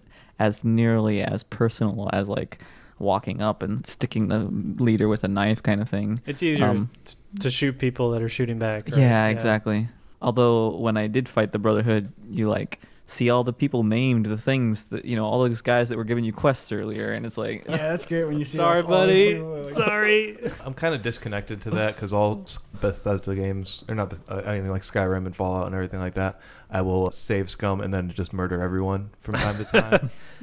I don't know, just for fun, see what'll happen, kind of thing. Numb to the voices. Okay, so now that we've learned some interesting facts about Bali, Not to be trusted. This one. um Did, did anyone side with the uh, Brotherhood of Steel? Just, I've Anyone done- else, I I guess? did them all, so I had oh, okay. I had that end because to get the platinum, you have to do all the, all the you know you have Faction to do endings, yeah. Faction endings, yeah. It, they're all the same. They're basically like you side with Brotherhood of Steel, and they're like, okay, we need the railroad is this annoyance, go kill them. Then okay, now we're gonna go blow up the institute. So they're they're all the It's al- same type. It's almost like war never changes. It doesn't. So coming back from break, we wanted to talk about was the mod scene behind this game. Somebody was saying that the most popular Thomas the Tank Engine. popular mod was something about Randy Savage. Is that right? Well, I don't know if it was popular, but when I, I heard, at least when I saw, it, it, was making, it was making the the um, it was at least making the rounds on like IGN and GameSpot and stuff. That one of the mods was it changed the look of Death Claws to be, look like Randy Savage. so when you, so it's just funny seeing like pictures of people fighting Death Claws that like are that look like Randy Savage. Do they have the audio The too? or- Thomas the Tank Engine I don't was know. also good. I only saw like pictures, so I didn't see like video. So I don't know if the audio actually. So I know- saying like, "Oh yeah," I know Skyrim had one where they replaced the dragons with Thomas the Tank Engine. What did they do in this game? I think the best mod, and the only one that I used, was the real dialogue replacement, which replaced like the summary of what you were going to say with the exact text you were going to say. Hmm. PC people. Is there any good mods you, you found? uh, unfortunately, I didn't know that mods for it yet because when uh, Fallout 4 came out, it would they pr- made it pretty clear that you know, the mods would happen, you know, later that they would open up development for that. So I never actually got into the modding scene, which official. That did not These aren't official mods. These yeah, are that, that Oh, did not if stop okay. people. well, uh, I guess I never really looked into it because, which is unfortunate because I really liked all the mods for the various other Bethesda oh, games. I think the I, I remember the best mod. There's a mod to make Preston stop asking you to get to that he found a new To settlement. go help a new you- settlement. I got an update for you guys. Breaking news. Thomas the Tank Engine replaces Death Claws, missiles, mini nukes, MIRV launchers, vertibirds, and one of the flight helmets. wow. Uh, Sounds hilarious. although Is as an Ant Man tie-in? Is that how that worked? Yeah. one of the mods I would really like to see is a return of the reloading benches. I really liked. I don't know. I never He was it one on of the three people. So, yeah, I used guess the reloading apparently. benches last time. But um, I really liked the reloading benches from New Vegas, and I'd really like to see that mod Remind me what they did. reloading the ammunition. So you you could basically you would save your shells as you fired them off, your casings or your your hulls or what have you, and uh, using various other components, you can make your own. Well, you could reload your your bullets, and then if you got further into it, you could actually start making your own hand loads. And there's a whole bunch of stuff you could do with the ammunition. It it uh, gave you a lot more options as far as your guns and and how much damage they were doing and what you were doing with them. I thought it was a really cool mechanic that Obsidian added, and then Bethesda was like, "Nah, fuck that," and and they they seem to do that a lot with fun things. So Yeah, I don't Fun, know. I, quote, I'm quote, kind of with fun. Bethesda. I don't really. Doesn't seem like it's. th- I mean, maybe It's- it's, different when you. that you seemed to have been it, the but consensus. just But kinda- yeah, what, what you're kind of saying, I'm like, eh, I don't think I really would sit there and use it all that much. I think I can't remember what game is that. It's like Mass Effect, where you incendiary ammo and the, those. The one with the red fire hands, the Bioshock. That's what I'm Oh, thinking. right. Of. Well- I don't know. I, I kind of like the special ammo types in those kind of games, so I can I see why too. it might be. I mean, you like you brought up uh, um, Mass Effect. One of my favorite things was to make a sniper rifle that shot grenades because you had those high explosive ammo. I mean, you could shoot one time and it would overheat, but it's a rifle. Who cares, you know? And it, it's, it's exactly it. It shot a you know what was effectively a grenade. And uh, like the reloading in uh, in New Vegas that they did away with was kind of along the line. It was more realistic than that, but you know that was one of the things that they they kind of gave you the option. Obsidian in general, I think, does a pretty good job with gameplay mechanics, and you know, it's. I was a little upset that that Bethesda didn't think it was worth including. So that I was gonna say that leads to an interesting question that I had. And what did you guys think of the actual gameplay loop within Fallout 4? Was it something did it provide interest to you? Was it intriguing? Is it did it doesn't matter? to you? Wow. So what- what- let let me ask a better question. Fuck you. What what do you play Fallout for? What is your experience of playing Fallout? Any of the Fallouts, for that matter. Was what, that intentionally a pun? Fallout 4. What do you play Fallout 4. That's not a pun, but thanks. Wait, is that a pun? That's not what a pun is, right? Listeners, write in for the first time. Hit us Now for the Twitter. correction section. Right. Bop. I don't know if that was a better Okay. question. I don't understand the question. Yeah, I'm not. It wasn't a better clear. question. Yeah, just- I think it actually made it All right. worse. What did you you- want out of the game? Yeah, is that is what you that what meant? you meant? Craig, can you repeat your question so we can understand? I'll make it. All right, fine. All right, no. So to fix Nate's question, which was in turn trying to fix my question, I'll fix both questions. And then I'll clarify. Stop. so what Craig Craig is saying When is you he's going to in- fix the yeah. question that's about the question, and then And then Nate's Nate going to go And then fix we'll the get question. into what the That's actual about- question I have a is. question. So when you go when you go into Fallout, what are you looking to get out of it? Are you looking to play it for like the story, for the shooting, for the RPG mechanics? What is the thing that you're looking to get out of a Fallout experience? Oh, what do you I play don't have any Fallout 4? clarification. That was, that Four. was quite good.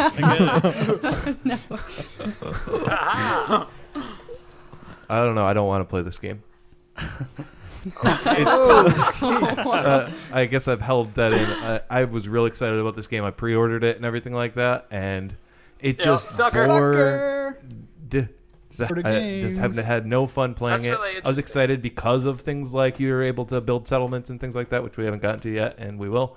But because I like those kind of games, I like some survival games. But I just nothing about this game interests me, even though like the setting is so interesting. It just all fell flat for me, so I don't play this game for that reason. I think Why, Polly? because many. it's boring. I don't know. Why did it fall flat though? So, like, is it the shooting and the things you're actually The doing shooting that are is boring, fine. or is it? The quests are okay. Do you? Eh, nothing is Do you hate exciting. Bethesda open good. world Nothing's games? ex- excellent. What? Do you hate Bethesda open world games? No, I love Skyrim. did you like Fallout Three? I liked Fallout 3, but I didn't play through it all. I kind of got like So you like- tired of the So what storyline in was Fallout 3. Skyrim doing that much better than Fallout Four? It did have What did I what? Neeson. What did Skyrim do for you that Fallout Four did not? The the world was more exciting to me in Skyrim than Fallout 4. I would find I would go up to places in Fallout 4 that I thought would be exciting, like the comic book shop and stuff like that. And the only like exciting part of it was the terminal flavor text, really. And Ah, like, there was the a whole bunch of like colorful lights and stuff. That that area was kind of cool.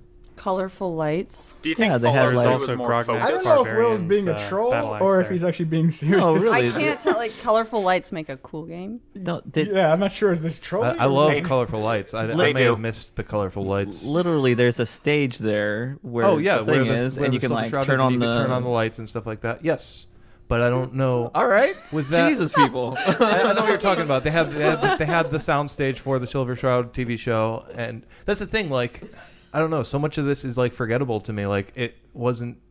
In theory, this all should have been fun and cool, but I just it fell flat on me. I, I can't exactly explain why. I just I thought the world was more immersive in Skyrim and even Fallout 3 than this one. I could have had something to do with the storyline, me not being involved in it, not wanting to go find my son or anything like that. And also like I wanted to be in the settlement, but I felt like I was failing my quest by trying to build a house in the settlement because it's against the storyline. I don't know. It just I wish I liked it. a lot of different things competing for your attention, none of them doing And then it also- to like the top level within any of its categories. Yeah, and also Rocket League exists, so that's a problem. Yes, yes, it does. I'm really big into crafting systems in games. Ask anyone that knows me. and We did not they'll you, notice yeah. with the reloading Uh, and what ties into that is, you know, you craft things, you want to use them. So the fact that the the gunplay and the combat in general was just a lot better. I say better. I guess I mean like more. It seemed less cheesy. You know, you didn't have bullets that were traveling 20 feet per second like you did in Fallout 3. You know, little stuff like that. So the crafting system was a lot more immersive than it has been in other ones. Sans the reloading bench, and by extension, the, the gameplay was that much more fun for me because I could see that the, the things I had been making were that much more effective. I had a lot of fun with that. The storyline and all that. You know, I like any any time I play a game, I like the story to be good. And uh, you know, Fallout 4 definitely did that for me. That was probably a bit secondary, but you know, How'd you feel about the voice acting? That, that was one of the other things that took me out of the storyline. I thought it was like pretty terrible. yeah, I thought all the voice acting was terrible. The and the characters. The main character, for one, his like his uh, dialogue. I mean, he sounded like a really. He kind of sounded like a jerk. like he was, you know, none of the dialogue options he really had, and none of the things he said, ever seemed like it seemed like he he thought the whole thing was a big joke. Like, I, I never could take the guy seriously, and that was that was probably my main problem with the voice acting and stuff. I was never sure what the option. I guess this is the mod that Nate was talking about, but I'd look at it and I go, "Is that going to be the smartass option, or is that the one where I get more information and I help these people out?" So I'd kind of stare at them, going, "Which do I actually want?" Or say something that in turn gives a like not wanted ex- Yeah, I wasn't trying to something. be Like, a I- dick. It just Or oftentimes Right. I would find all four options were nothing that I wanted to say. It's like, nope, none of these are Yeah. it. So speaking Froggy of the mods, is anybody interested in the upcoming DLC that's coming out? Yes.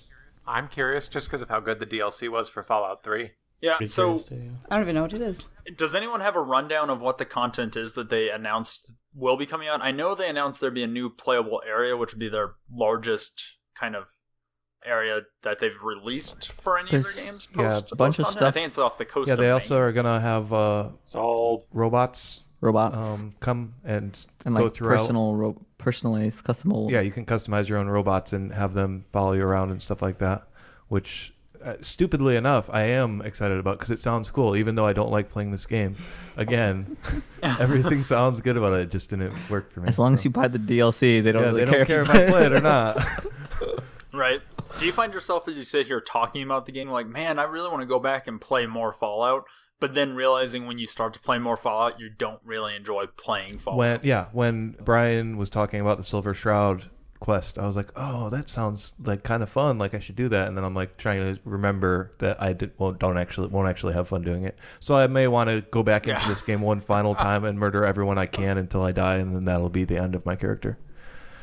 I kind of want to play Skyrim now. Skyrim, I would recommend that. I, I kind of want to play Skyrim too. I Did neither of you it- play Skyrim? I've I'm- never played. No, I, I'm five I hours was in. mainly Only. PS3 player Basically last got through the generation. tutorial. Oh. I wish they had spears in that game. Skyrim. I would Or hope javelins so. or I probably own it. I probably never played it, which is Just just wait for the definitive edition on current gen. Let me tell you guys a fact. The coolest thing about Skyrim is the whole thing when you're like leveling up and you like look up at the Yes, stars. I was just thinking about that. God, it's so cool. If only the perk system worked like that in this game. No, you like look in a subterranean chamber here. Yeah, Yeah, it's like the exact with a whole bunch opposite. of little Vault Boys. Yeah, it's and it's cartoony. It's the it's literally the exact opposite. But we all know the greatest thing about Fallout is the vaults. I think that's the whole thing Was- about Fallout. No. Was was that a transition to something, or yeah. were you? Well, I was thinking, I was thinking about. That's why I was like, I was kind of uh, thinking about the answer to my question earlier. What do you play Fallout for? And I realized my That was my what do you question. play Fallout 4 for? Excuse me. Yours was uh, uh, what? uh, what? I don't know why you're Japanese. Hang on, let me recalibrate. So what do you play Fallout 16? What mechanics? Yeah, what mechanics make you enjoy this game? That is my question. I am Craig. Wow, who said that? I know it's hard to tell it wasn't Craig, right? But my question It's was almost like we record on the same mic. we are very close to each other. yeah, I think I play it for that like that atmospheric kind of feel, and the sounds out. in the Ooh, he's touching my knee, folks. It's weird. I think the sounds out in the wasteland, the little like creepy ambient music, the like, just everything. Why are you laughing? Sorry, you were like, woo. I just thought that was fun. The, the ambient sounds in this game. Ooh. You know the blaring klaxons. Uh, I'm sorry, what? Oh, Drop this whole segment. I'm pretty sure that might be like the most fun the listeners will have up to this point. I think we Well, should break this topic out as a separate. challenge Special accepted. Yeah. All right. Fair I'm enough. just imagining Nate Um, on a date and like he gets a little action. He's like, woo. Probably not far That's off. about right, except for the fact that I'm screaming and running for the hills. you can't run. Oh! Ouch. Actually, that relates nicely because the lady's like, or or the guy is like touching my leg, and I'm like, can't feel that. and then it's really romantic. That I, I was surprised that didn't come up in like the VATS conversation or something. Well, get us out of oh, here. my crippled leg. All right, so uh, I'm curious, Megan, did you make it to Diamond City at all? nope. Oh my god, that was Nope. cool. No, you made it there, um, Nate. Diamond City. Yes, Craig and I did together. So my, exp- I should probably have clarified about. no one's touching anyone's knees or leg. How do you know? So tell us about Diamond City. Diamond City is the megaton of this game, except there's no prophets yelling about the nuclear bomb in the center. Let me start over. Diamond City is a city in the middle of a baseball diamond. Fenway Park. If I knew more, yes, oh, thank you, Craig. I was You're waiting for, for Nate to say that. Oh yeah, it's if, Fenway if I Park. knew more about Boston, yeah. Monster. Oh yeah, that's their fucking That's the mascot. Wall. Oh. No, who's That's the, not the mascot. Whose mascot? whose mascot is the Green Man? Oh yeah, that's Philadelphia. Yep. no, that's the Philly city. Fanatic, Wait, is that- not not the Green Monster. Yeah. Frenetic, frenetic. Fanatic would be Go on. Why don't you tell us about Diamond City? Anyway, it's a baseball like diamond that's been developed into a city, and the city loosely follows the pattern of a baseball So- diamond, and so that's Nate, what- hilarious. Yeah, there's a big tower that sits on the pitcher's mound. And you get a trophy if you run around the bases. Yeah, I did that. Oh, that's how. That's the hit a home Yep, run. it's just run around Wow. the bases from home plate to home plate. Just make a, get a home run. Yeah. That- One of the uh, Was, was That's there a, awesome. was there a football yes, trophy touchdown. too? Mm-hmm.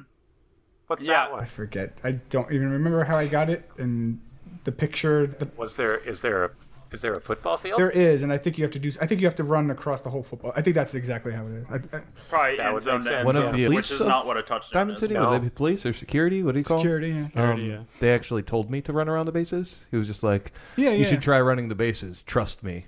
And then it was a trophy. Oh, Like, really? oh, that's, that's That's weird. You don't see that very of often cool. in games that they kind of tell you what to do for a trophy. So I'm kind of Right. I'm kind of curious for those of you. I think I'm looking at Brian who've been to Fenway Park. How if there were any like characteristics of the park that you could see in the game, or was it just like generic ass baseball diamond? Yeah, did you notice last time you were at Fenway Park that there was a giant tower on the mound and sort of a post-apocalyptic feeling? to So I've never, thing? I've never officially been to Fenway Park. I've seen it you know, obviously like TV or pictures, but the green monster. We can is only definitely conclude that this like, is The realistic. wall the that, wall, which is the wall in left field. that I go and paint for, as a part of the one of the side quests. Mm-hmm.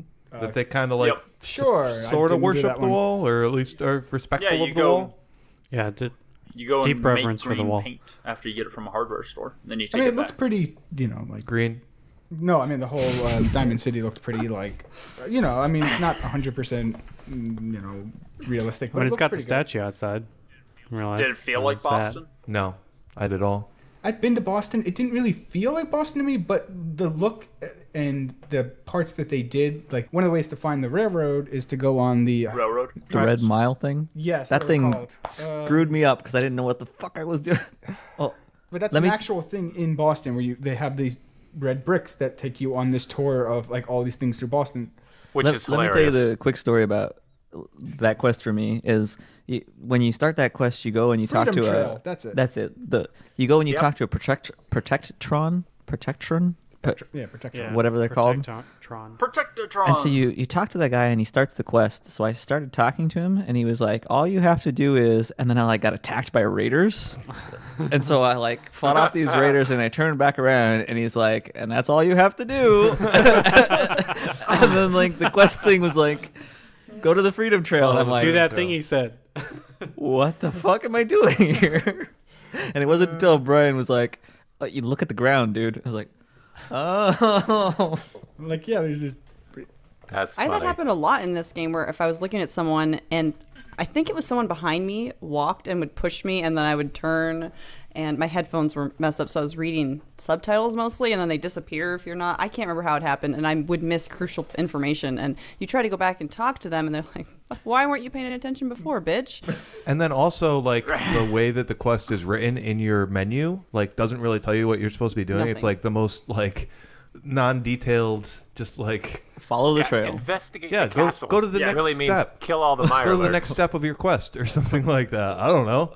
including a queen. gives you the 10,000 foot view, and you're like, that's great. Yeah. Even like the Freedom Trail one, like I heard what he said and I listened to it, but then I stopped playing the game and got back to it a week later. I didn't remember what the hell was I was supposed to do. Like, and it doesn't Yeah, tell I you feel in like this is not a game that you can stop. this and is come the back. reason I didn't get very far was because every time I tried it was kind of later at night and I'd get tired and I'm like I'll do it again and then a few days would pass and I would forget the goddamn controls because the PC version was confusing and I would forget what the quest was. I'd have to basically start over or just stare at the screen. Yep. Did so as someone that played Skyrim to hop off the controls, was that more user friendly to like someone that wasn't necessarily all in on Bethesda games? Like was it a little bit more accessible? Because I feel like they tried to make this accessible, but didn't do a good job at it. I thought it was.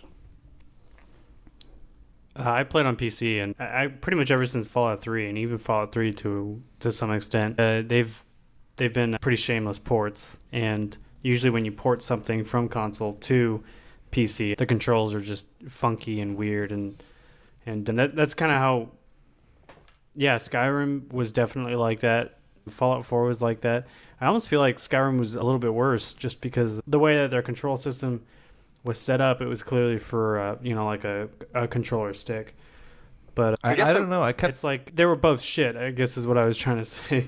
I was thinking even outside of just the controls and like to introducing you to the other mechanics within the game world as far as crafting and using the different workbenches and all of that type of stuff. It just kind of throws the pieces out on the world map and just kind of lets you try and figure it out organically as opposed to like, hey, you yeah, it's like this game was like, It's oh, you've than- al- everybody's already played Fallout 3, so you know what you're getting into, and they just kind of made that assumption It's Very Right. bad better for than me. the Assassin's Creed games with twice the instructions and twice the number of games in the series. Absolutely, I agree with that. Mm. However, But I just like but you're right. Fallout There 4. is a lot to And, learn. and the controls compared to Skyrim. I mean, I kept screaming Fus Ro Dah at my TV, and nothing happened in Fallout 4. So I don't know. Nate, that is something that I'm going to take a few points off in my review Yeah. Nate.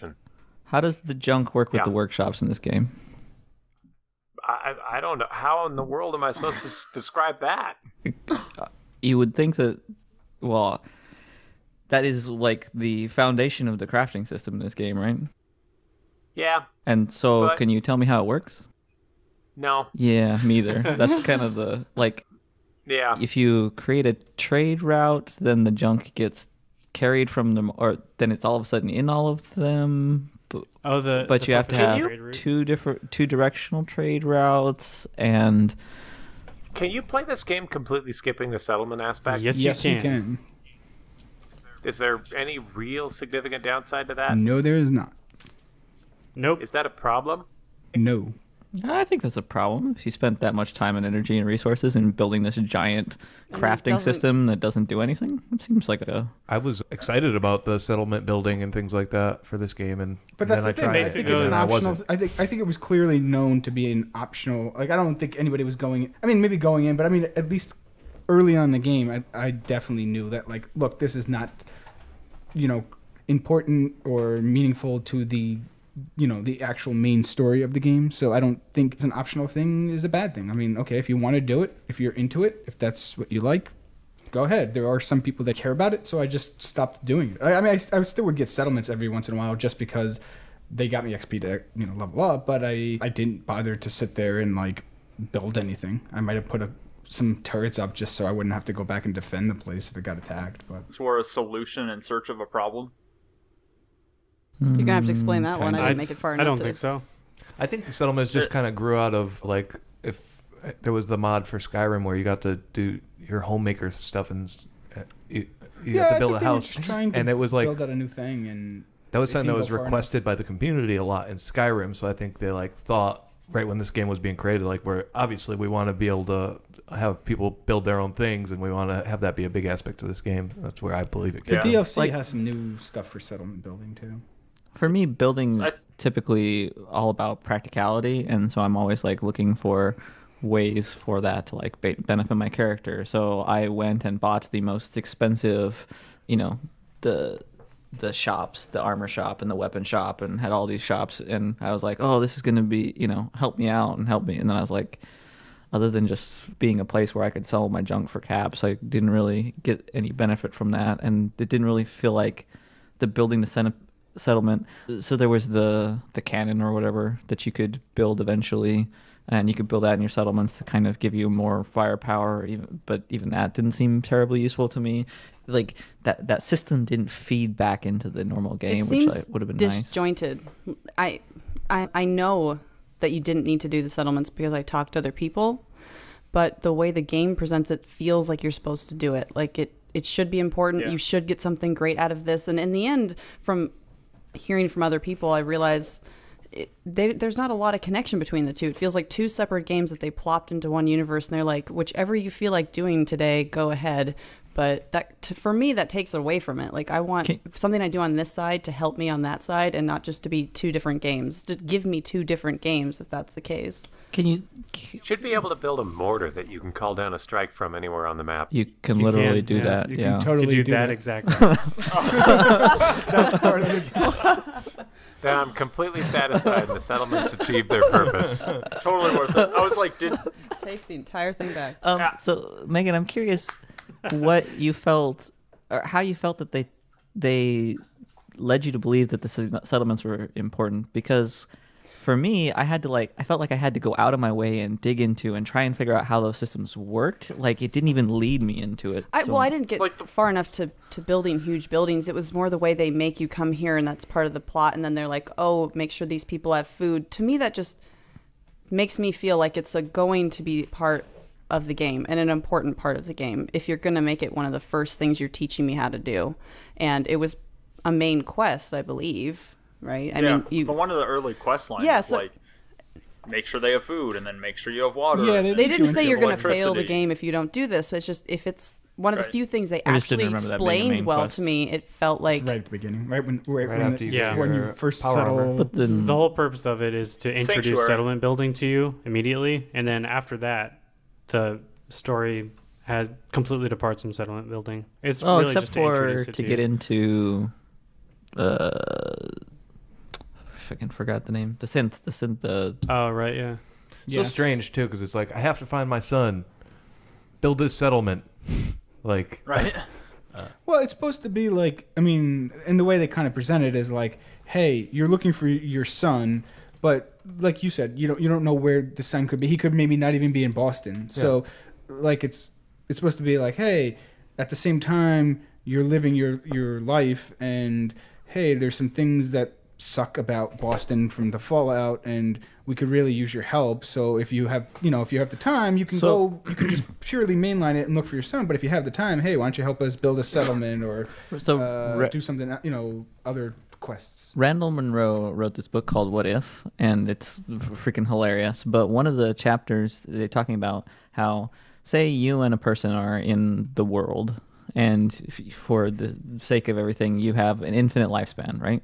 Oh. How are you going to find somebody else in the world?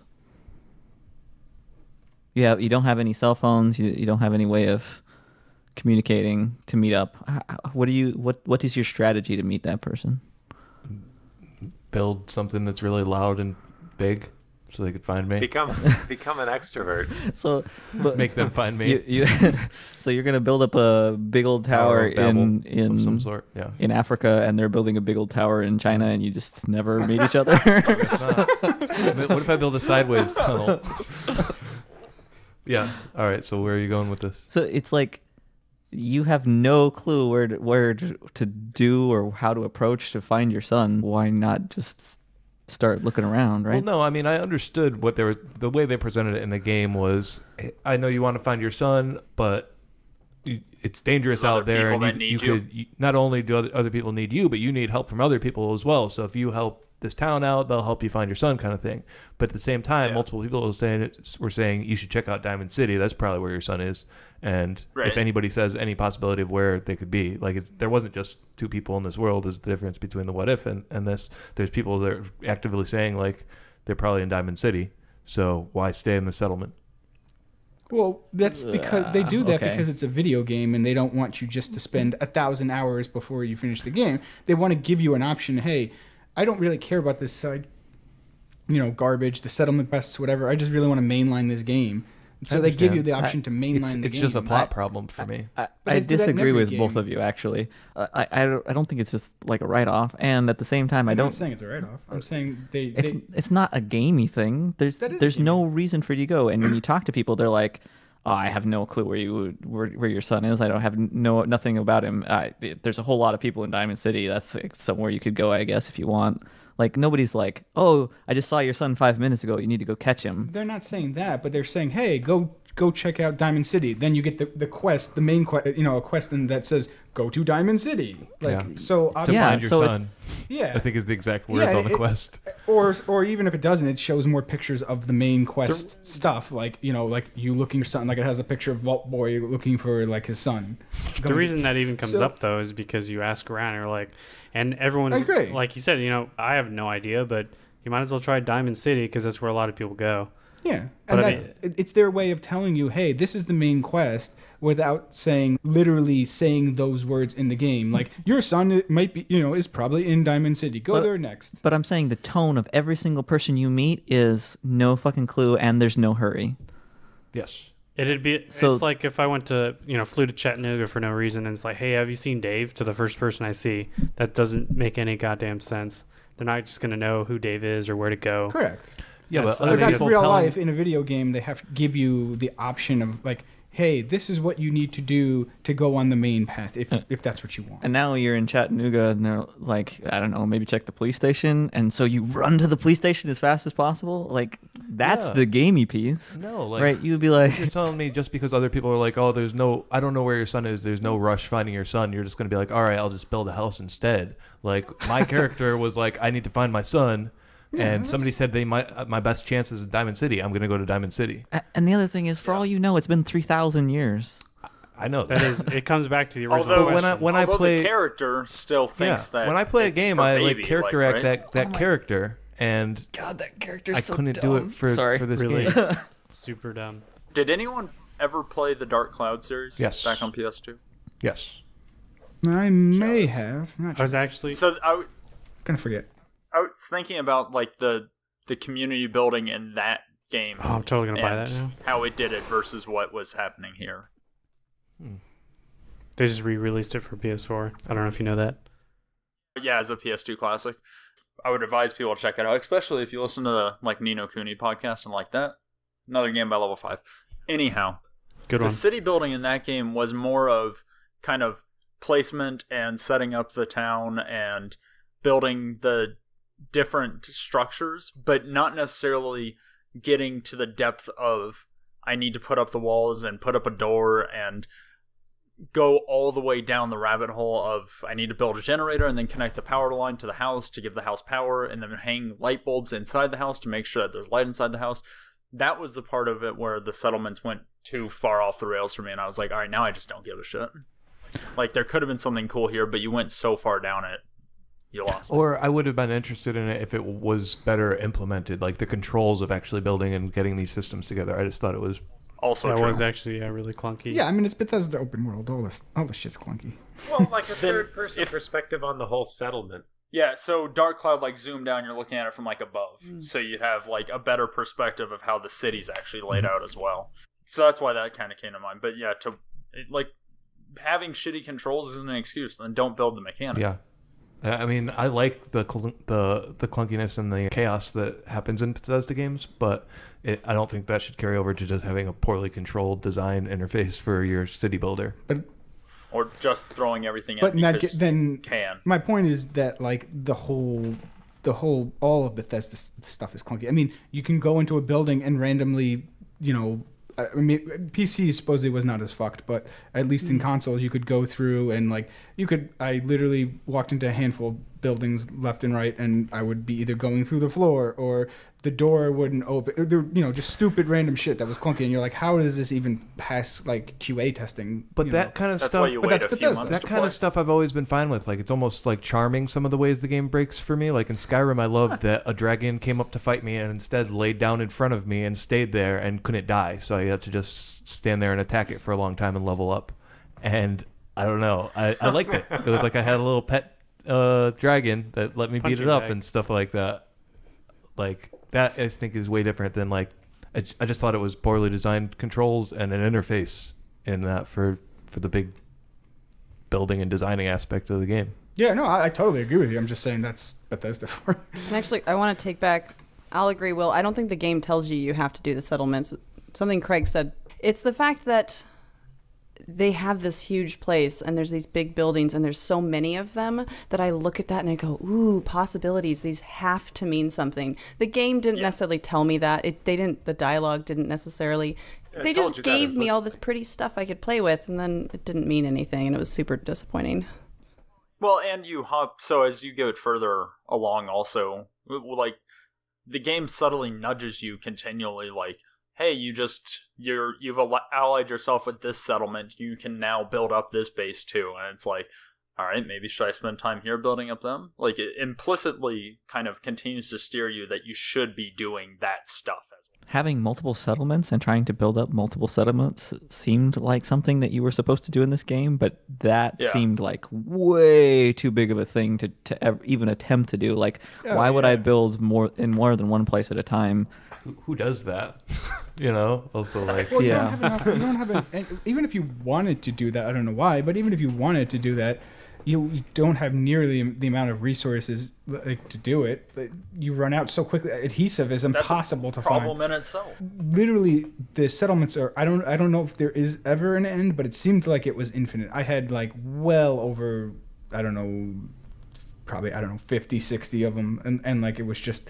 My whole map was just like filled with settlements that I, I had captured, and I'm like, it was almost impossible to get trade routes to everything because if you don't have a trade route, then the only stuff you can even build with is the stuff in your actual on person inventory, and that makes it even worse. So like, it's just a big. It would have been nice if the the people that moved into those settlements would, you know, you having the option to do it, but they never had that. Worthless. Yeah. So speaking of, you know, kind of building things over time, this this is one of the things that's kind of been like digging into me as far as the story's concerned. They said the story, you know, you're 200 years after the bombs fell. Granted, Yeah, you there's going to be quite a lot of time where like just the entire wasteland is in inhospitable, but there's just something about that like the buildings are still in the same shape they're in and it's like nothing happened in 200 years that it's just like blowing my mind. Like i went and just did the math real quick and the entire city of seattle was founded 165 years ago. So in less time than the amount of time that progressed over the course of this game, this entire city was built. Like you couldn't have swept the floors, renovated just a little bit in the last 200 years. Yeah, like, like t- taking that skeleton off of that lawn chair, possibly, or something like that. Are you gonna like you have X resources, right? And you and most of your time, like now, you're in a, a place where you can't just go to the grocery store to get food every day easily, right? You have to go out and find it, or you have to, you know, like, and you have to you have to spend time to protect it from other people who are trying to steal from you, and you have to do all these things. Do you really have like all this extra time to clean up? But like ah, it- after a world- 200 years, Yeah. yeah, man. this is a world where they already They're knew. not around for 200 years. It's new people coming. Obviously, people are dying. People, new people are coming in. I mean, spend one day a month cleaning up. I mean, we're not cities, asking they you didn't just to leave dead around. And, and Yeah. why even is it important to clean up? because disease. There's like with all the radiation and all the other stuff, worrying about the disease from some dirt and dust and whatever being around, I think is not. I think his point has merit. It- I, I, lost I, i'm with you, Will. I mean, point. there's yeah. you're gonna you're gonna run at least one clean freak who just doesn't who just you know. Yeah, I there's, mean, there's somebody, definitely. somebody would want their store to have a door on it, possibly, or something like that. Or are they just going to constantly have huts to buy things out of? yeah, you're for- you're not going to have run a, a large business out of a store that has jagged glass from broken windows sticking into it, and that's that is yeah that I don't see that as being very immersive. but they built power armor. So Yeah, so they're clearly able to do something. They just yeah. don't. That's all the Brotherhood. Ah. Hell yeah! Well, it depends because some of the power armor is original from the war. That's true. It was- Actually, and then most of it they've- is. And then there are advanced power armor that they took the original and kind of like modified over time. also, they have those But see, cars that's all over something the that place, is which worth bothers spending me. time into because power armor means now you have a whole new thing you can use to, you know, get food and kill bad uh, people who are your enemies and do whatever else. Like that's something worth spending time into. Cleaning, making sure your chair is, you know, doesn't look doesn't have a, you know, green speck on it because it was. Brian, dirt. let me like, let me conclude this segment by know. saying that I do not want to see your workplace. Right? Did anybody else go around Sanctuary and just start current- cleaning stuff up? Yes. Oh, all Yeah, all the so time, right? I was really what's mad wrong when with I all couldn't- these people that are not doing that. Not me. Right, I'm, it was the I- We're talking was- 200 years later. No one picked Yeah. up that fence but, in but two. one person comes along and builds what? How many settlements is it? Like fifty settlements? Does one person like? There's yeah. a, there's a dead tree between where you're eating and where you're sleeping, and so you're just gonna walk around it every day for your entire life. Though Yeah. honestly, the like things that we make minutes in the early nowadays. part of the game just cleaning up sanctuary, just going around and junking old crap, and I'm like, I just spent Co- way too much time. Cogsworth even said he was cleaning up. I don't He buy didn't do it. jack. Lies. No, but with, Speaking- the, with so- the buildings that we make nowadays, even last 200 years, in the amount that we saw them there, they were in pretty good shape. I didn't realize it was 200 years. So I forgot. I guess. stuff on the East Coast, there are buildings that have been around that long. Yeah. Yeah, it's- And then you go into But I mean, England. like, I was Our just of house. skyscrapers.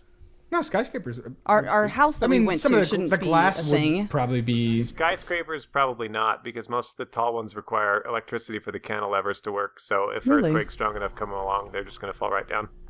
Yeah, but Boston Thanks, doesn't really Architect get Nate. strong earthquakes that are going to really. Right. I mean, like, a strong windstorm, like yeah, a hurricane, like God, does make it up God there. farts or something. or you know? yeah, there are ancient structures made out of granite that are still standing today. So I think it's Yeah, but I- barring We don't they really- made things better. explosion. Things like I don't know. Well, that'd be Make true. things to fall apart, don't we?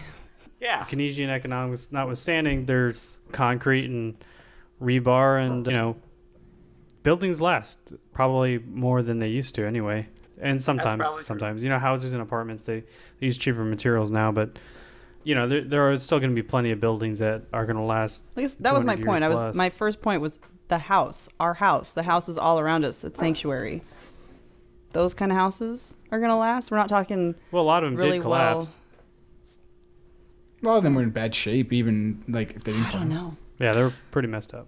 So you said uh, Cogsworth, Codsworth, Cogsworth, Codsworth. Codsworth. whatever that dude was, apparently Cod's piece. supposed to be cleaning up and doing a horrible job at it. Which, since he was obviously a horrible companion, which companion do you think was uh, better, Polly? I, I used Codsworth. All right. So nice. Maybe that's why he wasn't cleaning All right, up. What I, I happened know with he was a bad companion, but like they gave me a dog or a robot thing, and I was like, well, I want a robot thing. I don't know. I have a dog. I don't need one of those in a game. all right. So uh, Brian, number one, you like the Nick Valentine, right? I don't go by Brian number one, but yes, Nick Valentine. I Go by Polly number one. Why did you like Nick? Val- Why did? The question is, why wouldn't anybody like Nick Valentine? Best character in this game, hands down, by Yeah. a mile. I agree. Once He I was- had that option. Nick Valentine is a synth who is a detective in Diamond City where everybody in Diamond City hates synths and he's the only synth that's allowed to, to live and they specifically tell you multiple times throughout the game if you talk to people in Diamond City that like oh we're going to kill any synth we see and this but yet Nick Valentine is around and you solve mysteries with him. And the, the best part is you first meet him by him being captured by by it's like oh go find nick valentine. And then you find out he's being held captive by some mob guy and you have to free him. And then when you find out who he is you find he's a synth and he's missing like half of his jaw which is kind of interesting. And then when you go through his whole case files and you finally get to like maximum companionship with him, you find out that he was one of I don't know if he was the original uh, one of the original synths or one of close to the beginning of a synth and um, Yeah, when they started and he inherited the memories of this guy who was a was he a, a de- I think he was a police officer back in Boston. I think that was what. It, and then he's questioning like, you know, oh, the only stuff I know is what is his memories and you know and the and you know the things he did and the people he loved and I don't have any of my own memories and it's just this crazy. And there's that really cool system where you're actually going into his mind, right? Yes, that they use that because he's a synth. You use him for the memory dive into that mercenary guy to try to when you steal his brain. How much like Remember Me does that play out? Not hmm? very. I'm gonna guess. I don't. Good. Okay, sure. I don't Did know. you what- play Remember Me? I know. That game rocks. It's pretty good. Don't nod. So, so one of my the companion that I probably ended up using the most, who is this Irish redhead who was a Like her already. chem addict, and she was in this like arena and she was fighting people hand to hand. She's just beating the shit out of everybody. Then I ended up killing everybody. Sounds like an Irish head redhead. I killed everybody else in the arena, and the owner of the arena is like, "Well, shit, I don't know. You should take her, I guess." So that was kind of a, a weird intro. And then one of the things that she does for you is she can lockpick anything. So I quickly was able to unlock master locks throughout the whole game without having to. Yeah, each of the companions have like a special That's cool. ability. What's uh, Nick's special ability? He can help you, I think, hack into uh, Terminals. I believe. Cool. Craig, did you have a preferred companion? I was with Piper for a while. Why? Who's- Why Piper? Yeah. Why? Yeah, I wouldn't even Why- give her that interview she wanted. Why wanted. so mad? Oh, Piper hate. yeah, I, I, wasn't, Yeah. I didn't like Ah, Piper. man. She's the I just news thought she lady, was right? annoying. Yes. Yeah. Yeah. Fucking press. She's a writer. Yeah. Does she have Oh, anything I like- special I about like her? Writers. Or like what was her I- I special don't- ability? I don't know. Actually, I, I Her don't think special ability. got her um, relationship up enough. uh, oh, she. I think she gives you random items every so often. Like she'd give you like a health item. I think. What yeah, was she- Codsworth's she special finds ability? things. Oh, I she's didn't like use Codsworth. she's the Ellie of this game. I guess. Shouldn't throw bricks. she had an interesting story too. Like her story is that like her and her sister were they were part of this town and like the father was part of the militia and then one day like the leader of the militia was like Yeah, they were part of Diamond City. were no no this was at before they were Diamond City like Was it before yeah that? they were like in this their own uh, town and like the father was part of the militia and like this like guy who was like head of militia was like he made a deal with the with like raiders who were attacking that like hey I'd hope we'll help you overthrow our town and then you put me kind of like in charge. And then the father like found out the plan and he he stopped them and saved them like state by killing the raiders. But then they like killed him in turn and then uh, Piper overheard all this and she tried to like tell like the town like hey my father saved us and did all this stuff and they only wanted to blame him because they thought he was part of the the you know turncoats who were working with the raiders so like that's why she got into journalism because she wanted the truth to get out there and tell everything so yeah she had a pretty interesting story Brian number two, did you have any favorite companion that we haven't talked about yet? Not really, because after I got Curie, I pretty much stuck with her because she was fun and useful, and she had a French accent, which was hilarious. Yeah, that really was. That's just such a weird, terrible French accent. Nate or Polly, do either of you have any companions you want to talk about? I already talked about Codsworth. Oh, that's right. I like the dog too. I like playing this game with no companions because they all just are annoying and get me into combat when I don't want to. Did you get that solo or the? yeah, there's a the perk, for. There's a perk that yeah helps out that you get more experience or you do more damage or something. Carry more when stuff you don't when have you're- anyone with you. Carry more No, I stuff when didn't you're take alone. that because I'm, you know, like a real elite game player. Wait, okay, you need it. liked the dog? The dog that the got dog. you What? stuck in corners and would dog run was on different annoying. directions and get killed almost all the time. You liked the dog. I liked the dog. Yeah. I like the dog. Just like dogs. It's easy as long as you can. As long as you control, like you tell the dog, like wait here, and then you go do like, get in position. Then you're like, okay, dog, go attack that that enemy. Then the I dog am goes. so grabs it. bad at PC games that if I have to like do more than what I'm concentrating on, Yeah. then that is just all things bad. I was like, he didn't screw with my intentions more than any of the other Oh. random NPCs would would start. Yeah, when I was or- going around with Nick Valentine, he would do the same thing. He would just start randomly running into battles and firing, and I'm like, Ugh. The other cool thing about the dog is that if you have the solo perk, the dog doesn't count as a companion. So No. you- yeah. For real? Yeah, you can have the oh, solo Oh, I perk didn't know and that. Oh, I benefit didn't from know it that with the either. dog. Yeah. The bad thing is our dog's name is Dog.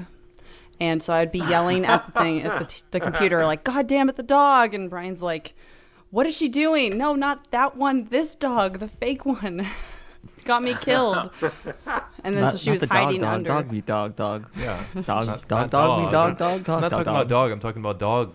The dog. so apparently there was a dog meat in Fallout 3, which I never knew about. until I Yeah. read. Yeah. Definitely. It was. You couldn't even Totally call it a boring. side quest. It was just you wander through a junkyard, and then some uh, dog comes up, and his the character's name is Dog Meat, and he'll follow you around, but he he dies really easily, and he has permadeath, and you can't really do much with him. But there's a perk that you He can, just when follows you dog meat around. dies, you get a new puppy. Yeah, So you can. That's how you get yeah. If you want to, dog meats. if you're into that sort of thing, I guess. You guys are just talking about killing off entire cities, but we talk about letting a dog die, and we are mm-hmm. now in the Speaking different of realm. companions We all get and sentimental. animal slaughter and mods, I did see that there's a mod to stop your companion from attacking the deers, the rad stags or whatever they're called, which was always yeah, annoying annoying because they they're were just randomly. yeah, because they they're not going to attack you, them. but they your companion always attacks them. They're just hostile enough. and as as you could tell if you heard our um, Fascinating. I can't think of the name of that game, the uh, horror, horror game that we pl- played together. Darkest dawn. dawn. Until dawn. Until Dawn. If you listen to our Until Dawn podcast, you'll know I have problems with accidentally slaughtering deers. So, unless anybody has any final topics to talk about, we're going to go around for our last final thoughts. Brian, why don't you start us off? Okay.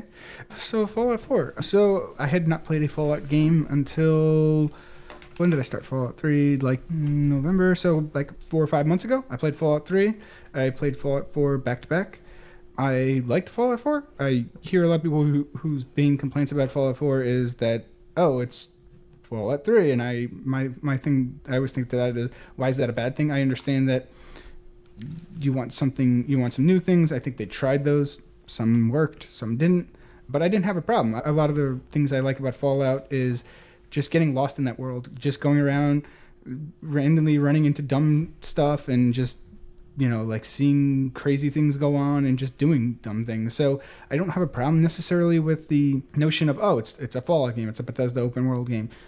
The story itself is, is a little lacking in terms of I didn't like the factions and you aligned with the faction and that means you have to kill the other two factions and the endings are kind of all the same and it's just like oh hey we're gonna continue building this world and there's nothing really great It's because there wasn't Liam Neeson. That is correct.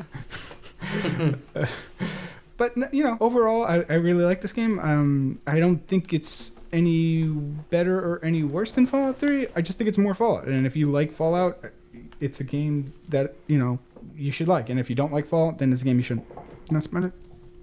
I kind of disagree with that because I would rather go and play Fallout 3 than Fallout 4 after playing both of them. why? Because I think that the Fallout 3 world was more interesting than Fallout 4's world. Uh, you just gonna say why? No, I I, I. I really wasn't trying to be wrong with that, but I'm just interested. I, I just found this world uninteresting. I thought it was. desi- I I don't think it. It. I don't know. I wanted to be excited by this game, and I wasn't. I didn't going into the their version of dungeons and things like that. I, oh, I don't know. I just didn't find things interesting in this world, although I kept trying to. But that's like Um, the same in Fallout 3. Like if, if your main thing is like, okay, I really wanted something completely different, completely new, some random, you know, some like awesome new changed mechanic that wasn't there, fine, make that argument. But if it's just, oh, I liked Fallout 3, like, I don't know, I just don't see that. It's. I thought it was boring. I thought they could have gone in new directions, and instead they went in a lot of the same directions as Fallout 3. And I, I, I don't have a problem saying that that's a problem. I, I didn't find the world interesting. I didn't find it engrossing. It was more like, oh, this is okay, and I, You're saying four was not as compelling for you as Yes. three. Yeah. yeah, is, is what I'm is what I'm trying to say. And that goes for the game as a whole. Like, it's hard for me to even say anything. I care so little about going back into this game and playing it. I just was very disappointed in it, and I wanted to like it. I don't. I, I don't know. For rating, I would probably give it a I don't care out of I don't know. Just don't like it. I Okay. just- Not even worth giving. a not even worth a rating. All right, Megan. Nice. I feel bad because I think that if I really forced myself to play, that I would enjoy the game. But at the same time, should you ever have to do that? Also, I've definitely learned I'm going to go back to console games because I think that really killed it for me. There's just I was trying to like pull out the gun and I was doing random stuff and going places and I die constantly. So that's probably also not the game's fault entirely. I mean, they did that, but I chose to play it on PC. But in general, it just didn't grab my attention. You Every time I sat, always plug your controller in. I If you're a me and, com- With me higher and computers rates. don't. Anyway. That doesn't go well. computer. Sorry, Console's go on. better. But it just didn't. Every time I sat down, I was like, "Oh, I've s- I saw Brian number two play, and it looked really interesting. And when I read about it, was interesting. But when I sat down to play, I just had no interest in continuing. And that could be because there was other games I was having fun with, or other things I wanted to do. And if I didn't have anything fun to do, I would get into it and be fun. But I think that just says something bad for a game that you have to be bored out of your mind to make yourself have fun with it. So, yeah. I'm kind a of in the same feeling. Like maybe I'd like it, but I at this point I can't really say that it was a good game. s- feel like scoring it? Right now, four. Okay. I guess. Out of 10? What have you guys been doing that out of?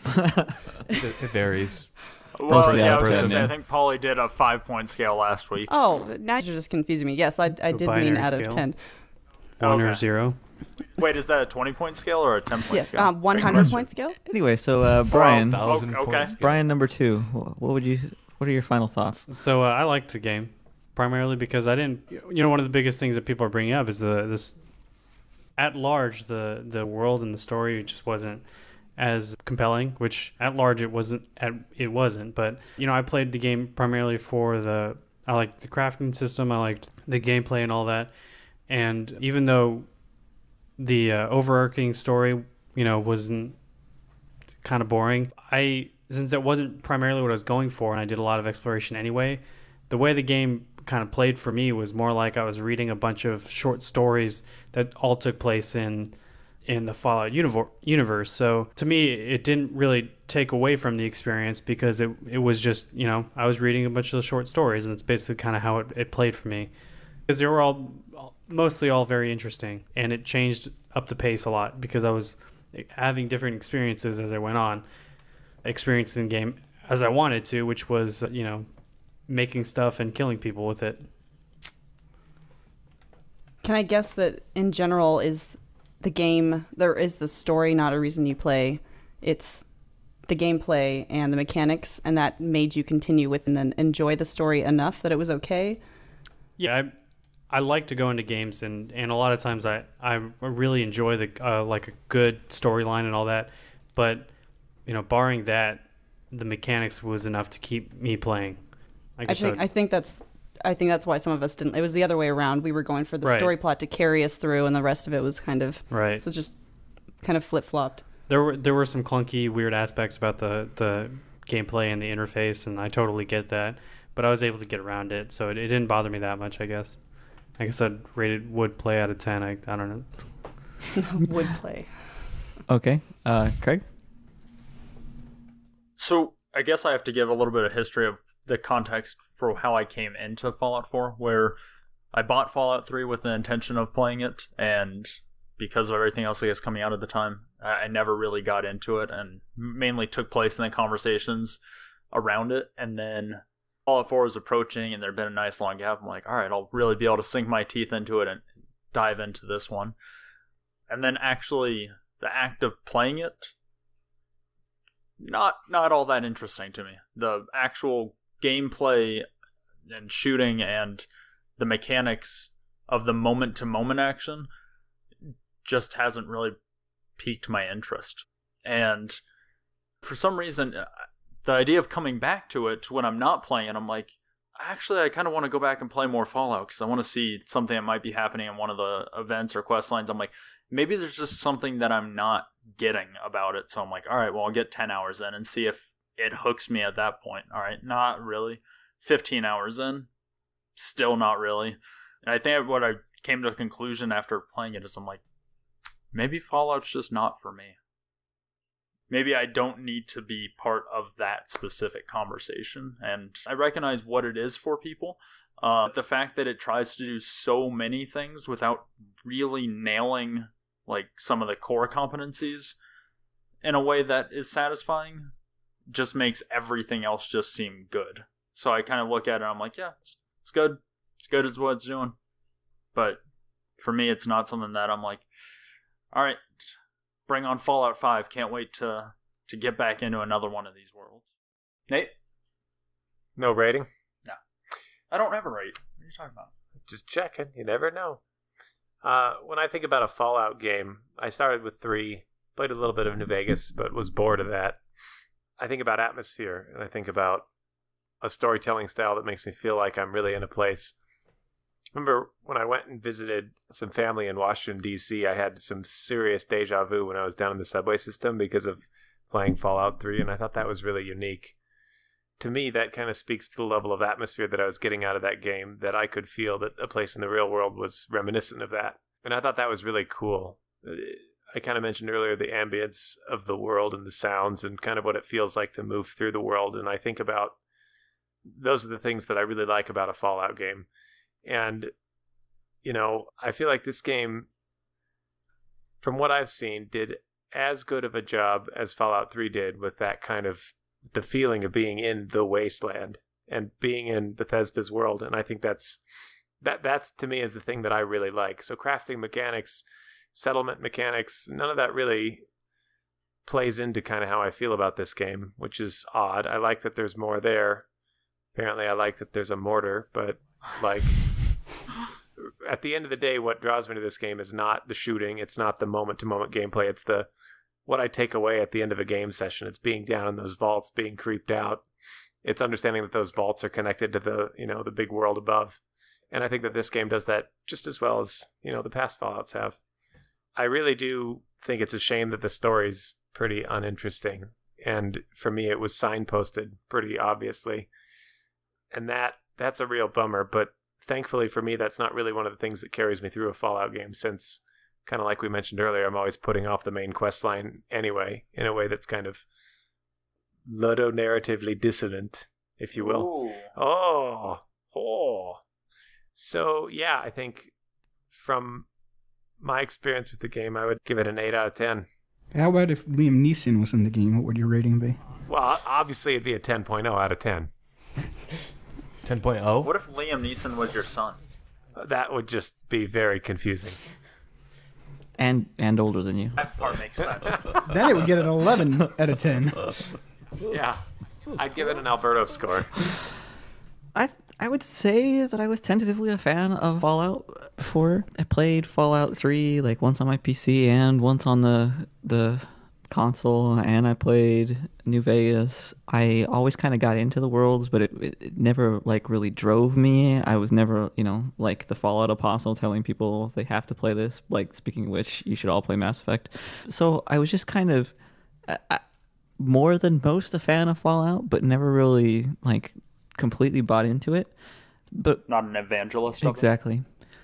So, but I think the the story of Fallout 4 for me in particular started when we first were introduced to it um, at E3 less than a year ago, and when that we saw that, that it was going to be announced, I was like, oh hey, that could be fun to go back to. I mean, I'm more a fan of that setting than like the Skyrim setting, so this should be this should be for me. And then when we saw it, there was definitely a lot of hype around it and people were getting super excited. But when I looked at it, I was like, oh, well, that looks a lot like 3 again. I mean, we're not looking at anything too special here, but there was all kinds of other hype around the game. The the barrier to entry for Fallout Shelter was so low that we then started playing and just kind of everybody started kind of jumping on this hype train. But it felt like this super quick and but it was all like marketing that there was this disconnect between the message being hey you should like this thing it's going to be really cool and then when the thing actually came out is like ah we just did the same thing we did again i That sounds like the story of E3. I feel like, don't you guys? Like it's a bunch of hype, and then eventually it comes out, and it's kind of like, yeah this next lot Call of- of Duty is going to be the best Call of Duty ever, I guess. It's like every E3. Oh, but this next one's the best. No, really, we mean it this time. the last one was trash um The release cycle for this game, though, I guess that was something we didn't hop on. But when you mentioned that, I was like, I was a fan of that. Of here's here's the game. Um, this it it's playable. It's ready to go, and true. it will be out in six months. And we're going to hit our date. Like that was awesome. yeah, uh, no, uh, you're right it, it was cool that it came out so quick but Quick. I think at in the end, I was just kind of. I, I don't feel like I had as high of expectations as, as most a lot of the people, and so they were. So when people say they were disappointed by the game, I think it's because they had like somewhat unrealistic, unfounded expectation, not un- completely unfounded, because Bethesda was telling you that you should think that this was an awesome thing, but I, I didn't buy into that, and as a result, the thing that I played felt a lot like Fallout 3 and a lot like what I was expecting and didn't feel special. And so at the end of the end of the day, I feel a lot like I did coming out of Fallout 3 and I'm like, "Oh, that was fun and I like the setting, but I don't feel the need to like go tell my mom that she needs to come play this game or anything." So at the, end of the day, I feel like this is about another 7 out of 10. I love what you said there about it didn't feel special. Like it feels like it was missing something. Just that ominous or uh, that presence that makes a game a, an A game from a great studio with a lot of good values to it Like to being spectacular like AAA product. Like there's just something missing. like one of the things I think too, we, we compare it to Fallout 3 so often because it is very Fallout 3 like, but also this came out after Skyrim, which is a huge game from the same company, and Skyrim I feel definitely has that special something that's hard to. Yeah, I really mean, say what it is. I've it not is. played Skyrim, so it's tough for me to say. But I mean, I've heard just as many people complain about Skyrim. So I think Skyrim's I don't know an if amazing saying game. Skyrim is this. You know, like I, I don't want it to be construed as like on the podcast, like, oh hey, Skyrim's this amazing thing and it's so much, but uh, you could find just as many people who think But exactly my opposite. my opinion is that Skyrim is does have a special thing. I think the world is super immersive and like compelling, whereas I didn't feel that this game was. And coming out after that, I think that's where a lot of that marketing hype came from because so many people loved Skyrim and wanted to get into a Fallout game that was had that special thing Skyrim did. And I feel like a lot of people were let down, myself being one of them.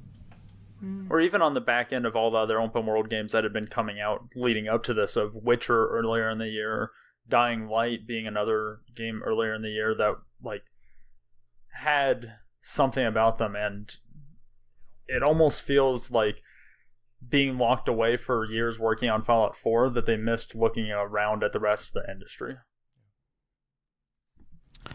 Okay, I think that'll. Hold, bring on, hold on, Oh. hold on. I got more. Would this game be better as a racing game? frame rates suck. no, I can't imagine driving a car to the music in this game. I could totally see like a put on the Mad Max thing station. going on where you were like That tricking out and cool. just slapping shit on your car. And And there were a lot of cars in it that didn't That move. actually Yeah. sounds awesome. We could just go play Mad Max. Yeah, but I don't. all right, so we're off to play Mad Max. Goodbye. All right, uh, yeah, let's yeah. That's. Mad Max coming up soon. This is just a clarification from the editor. It's 2021. This is recorded in 2015. There is no Mad Max podcast forthcoming. Sorry.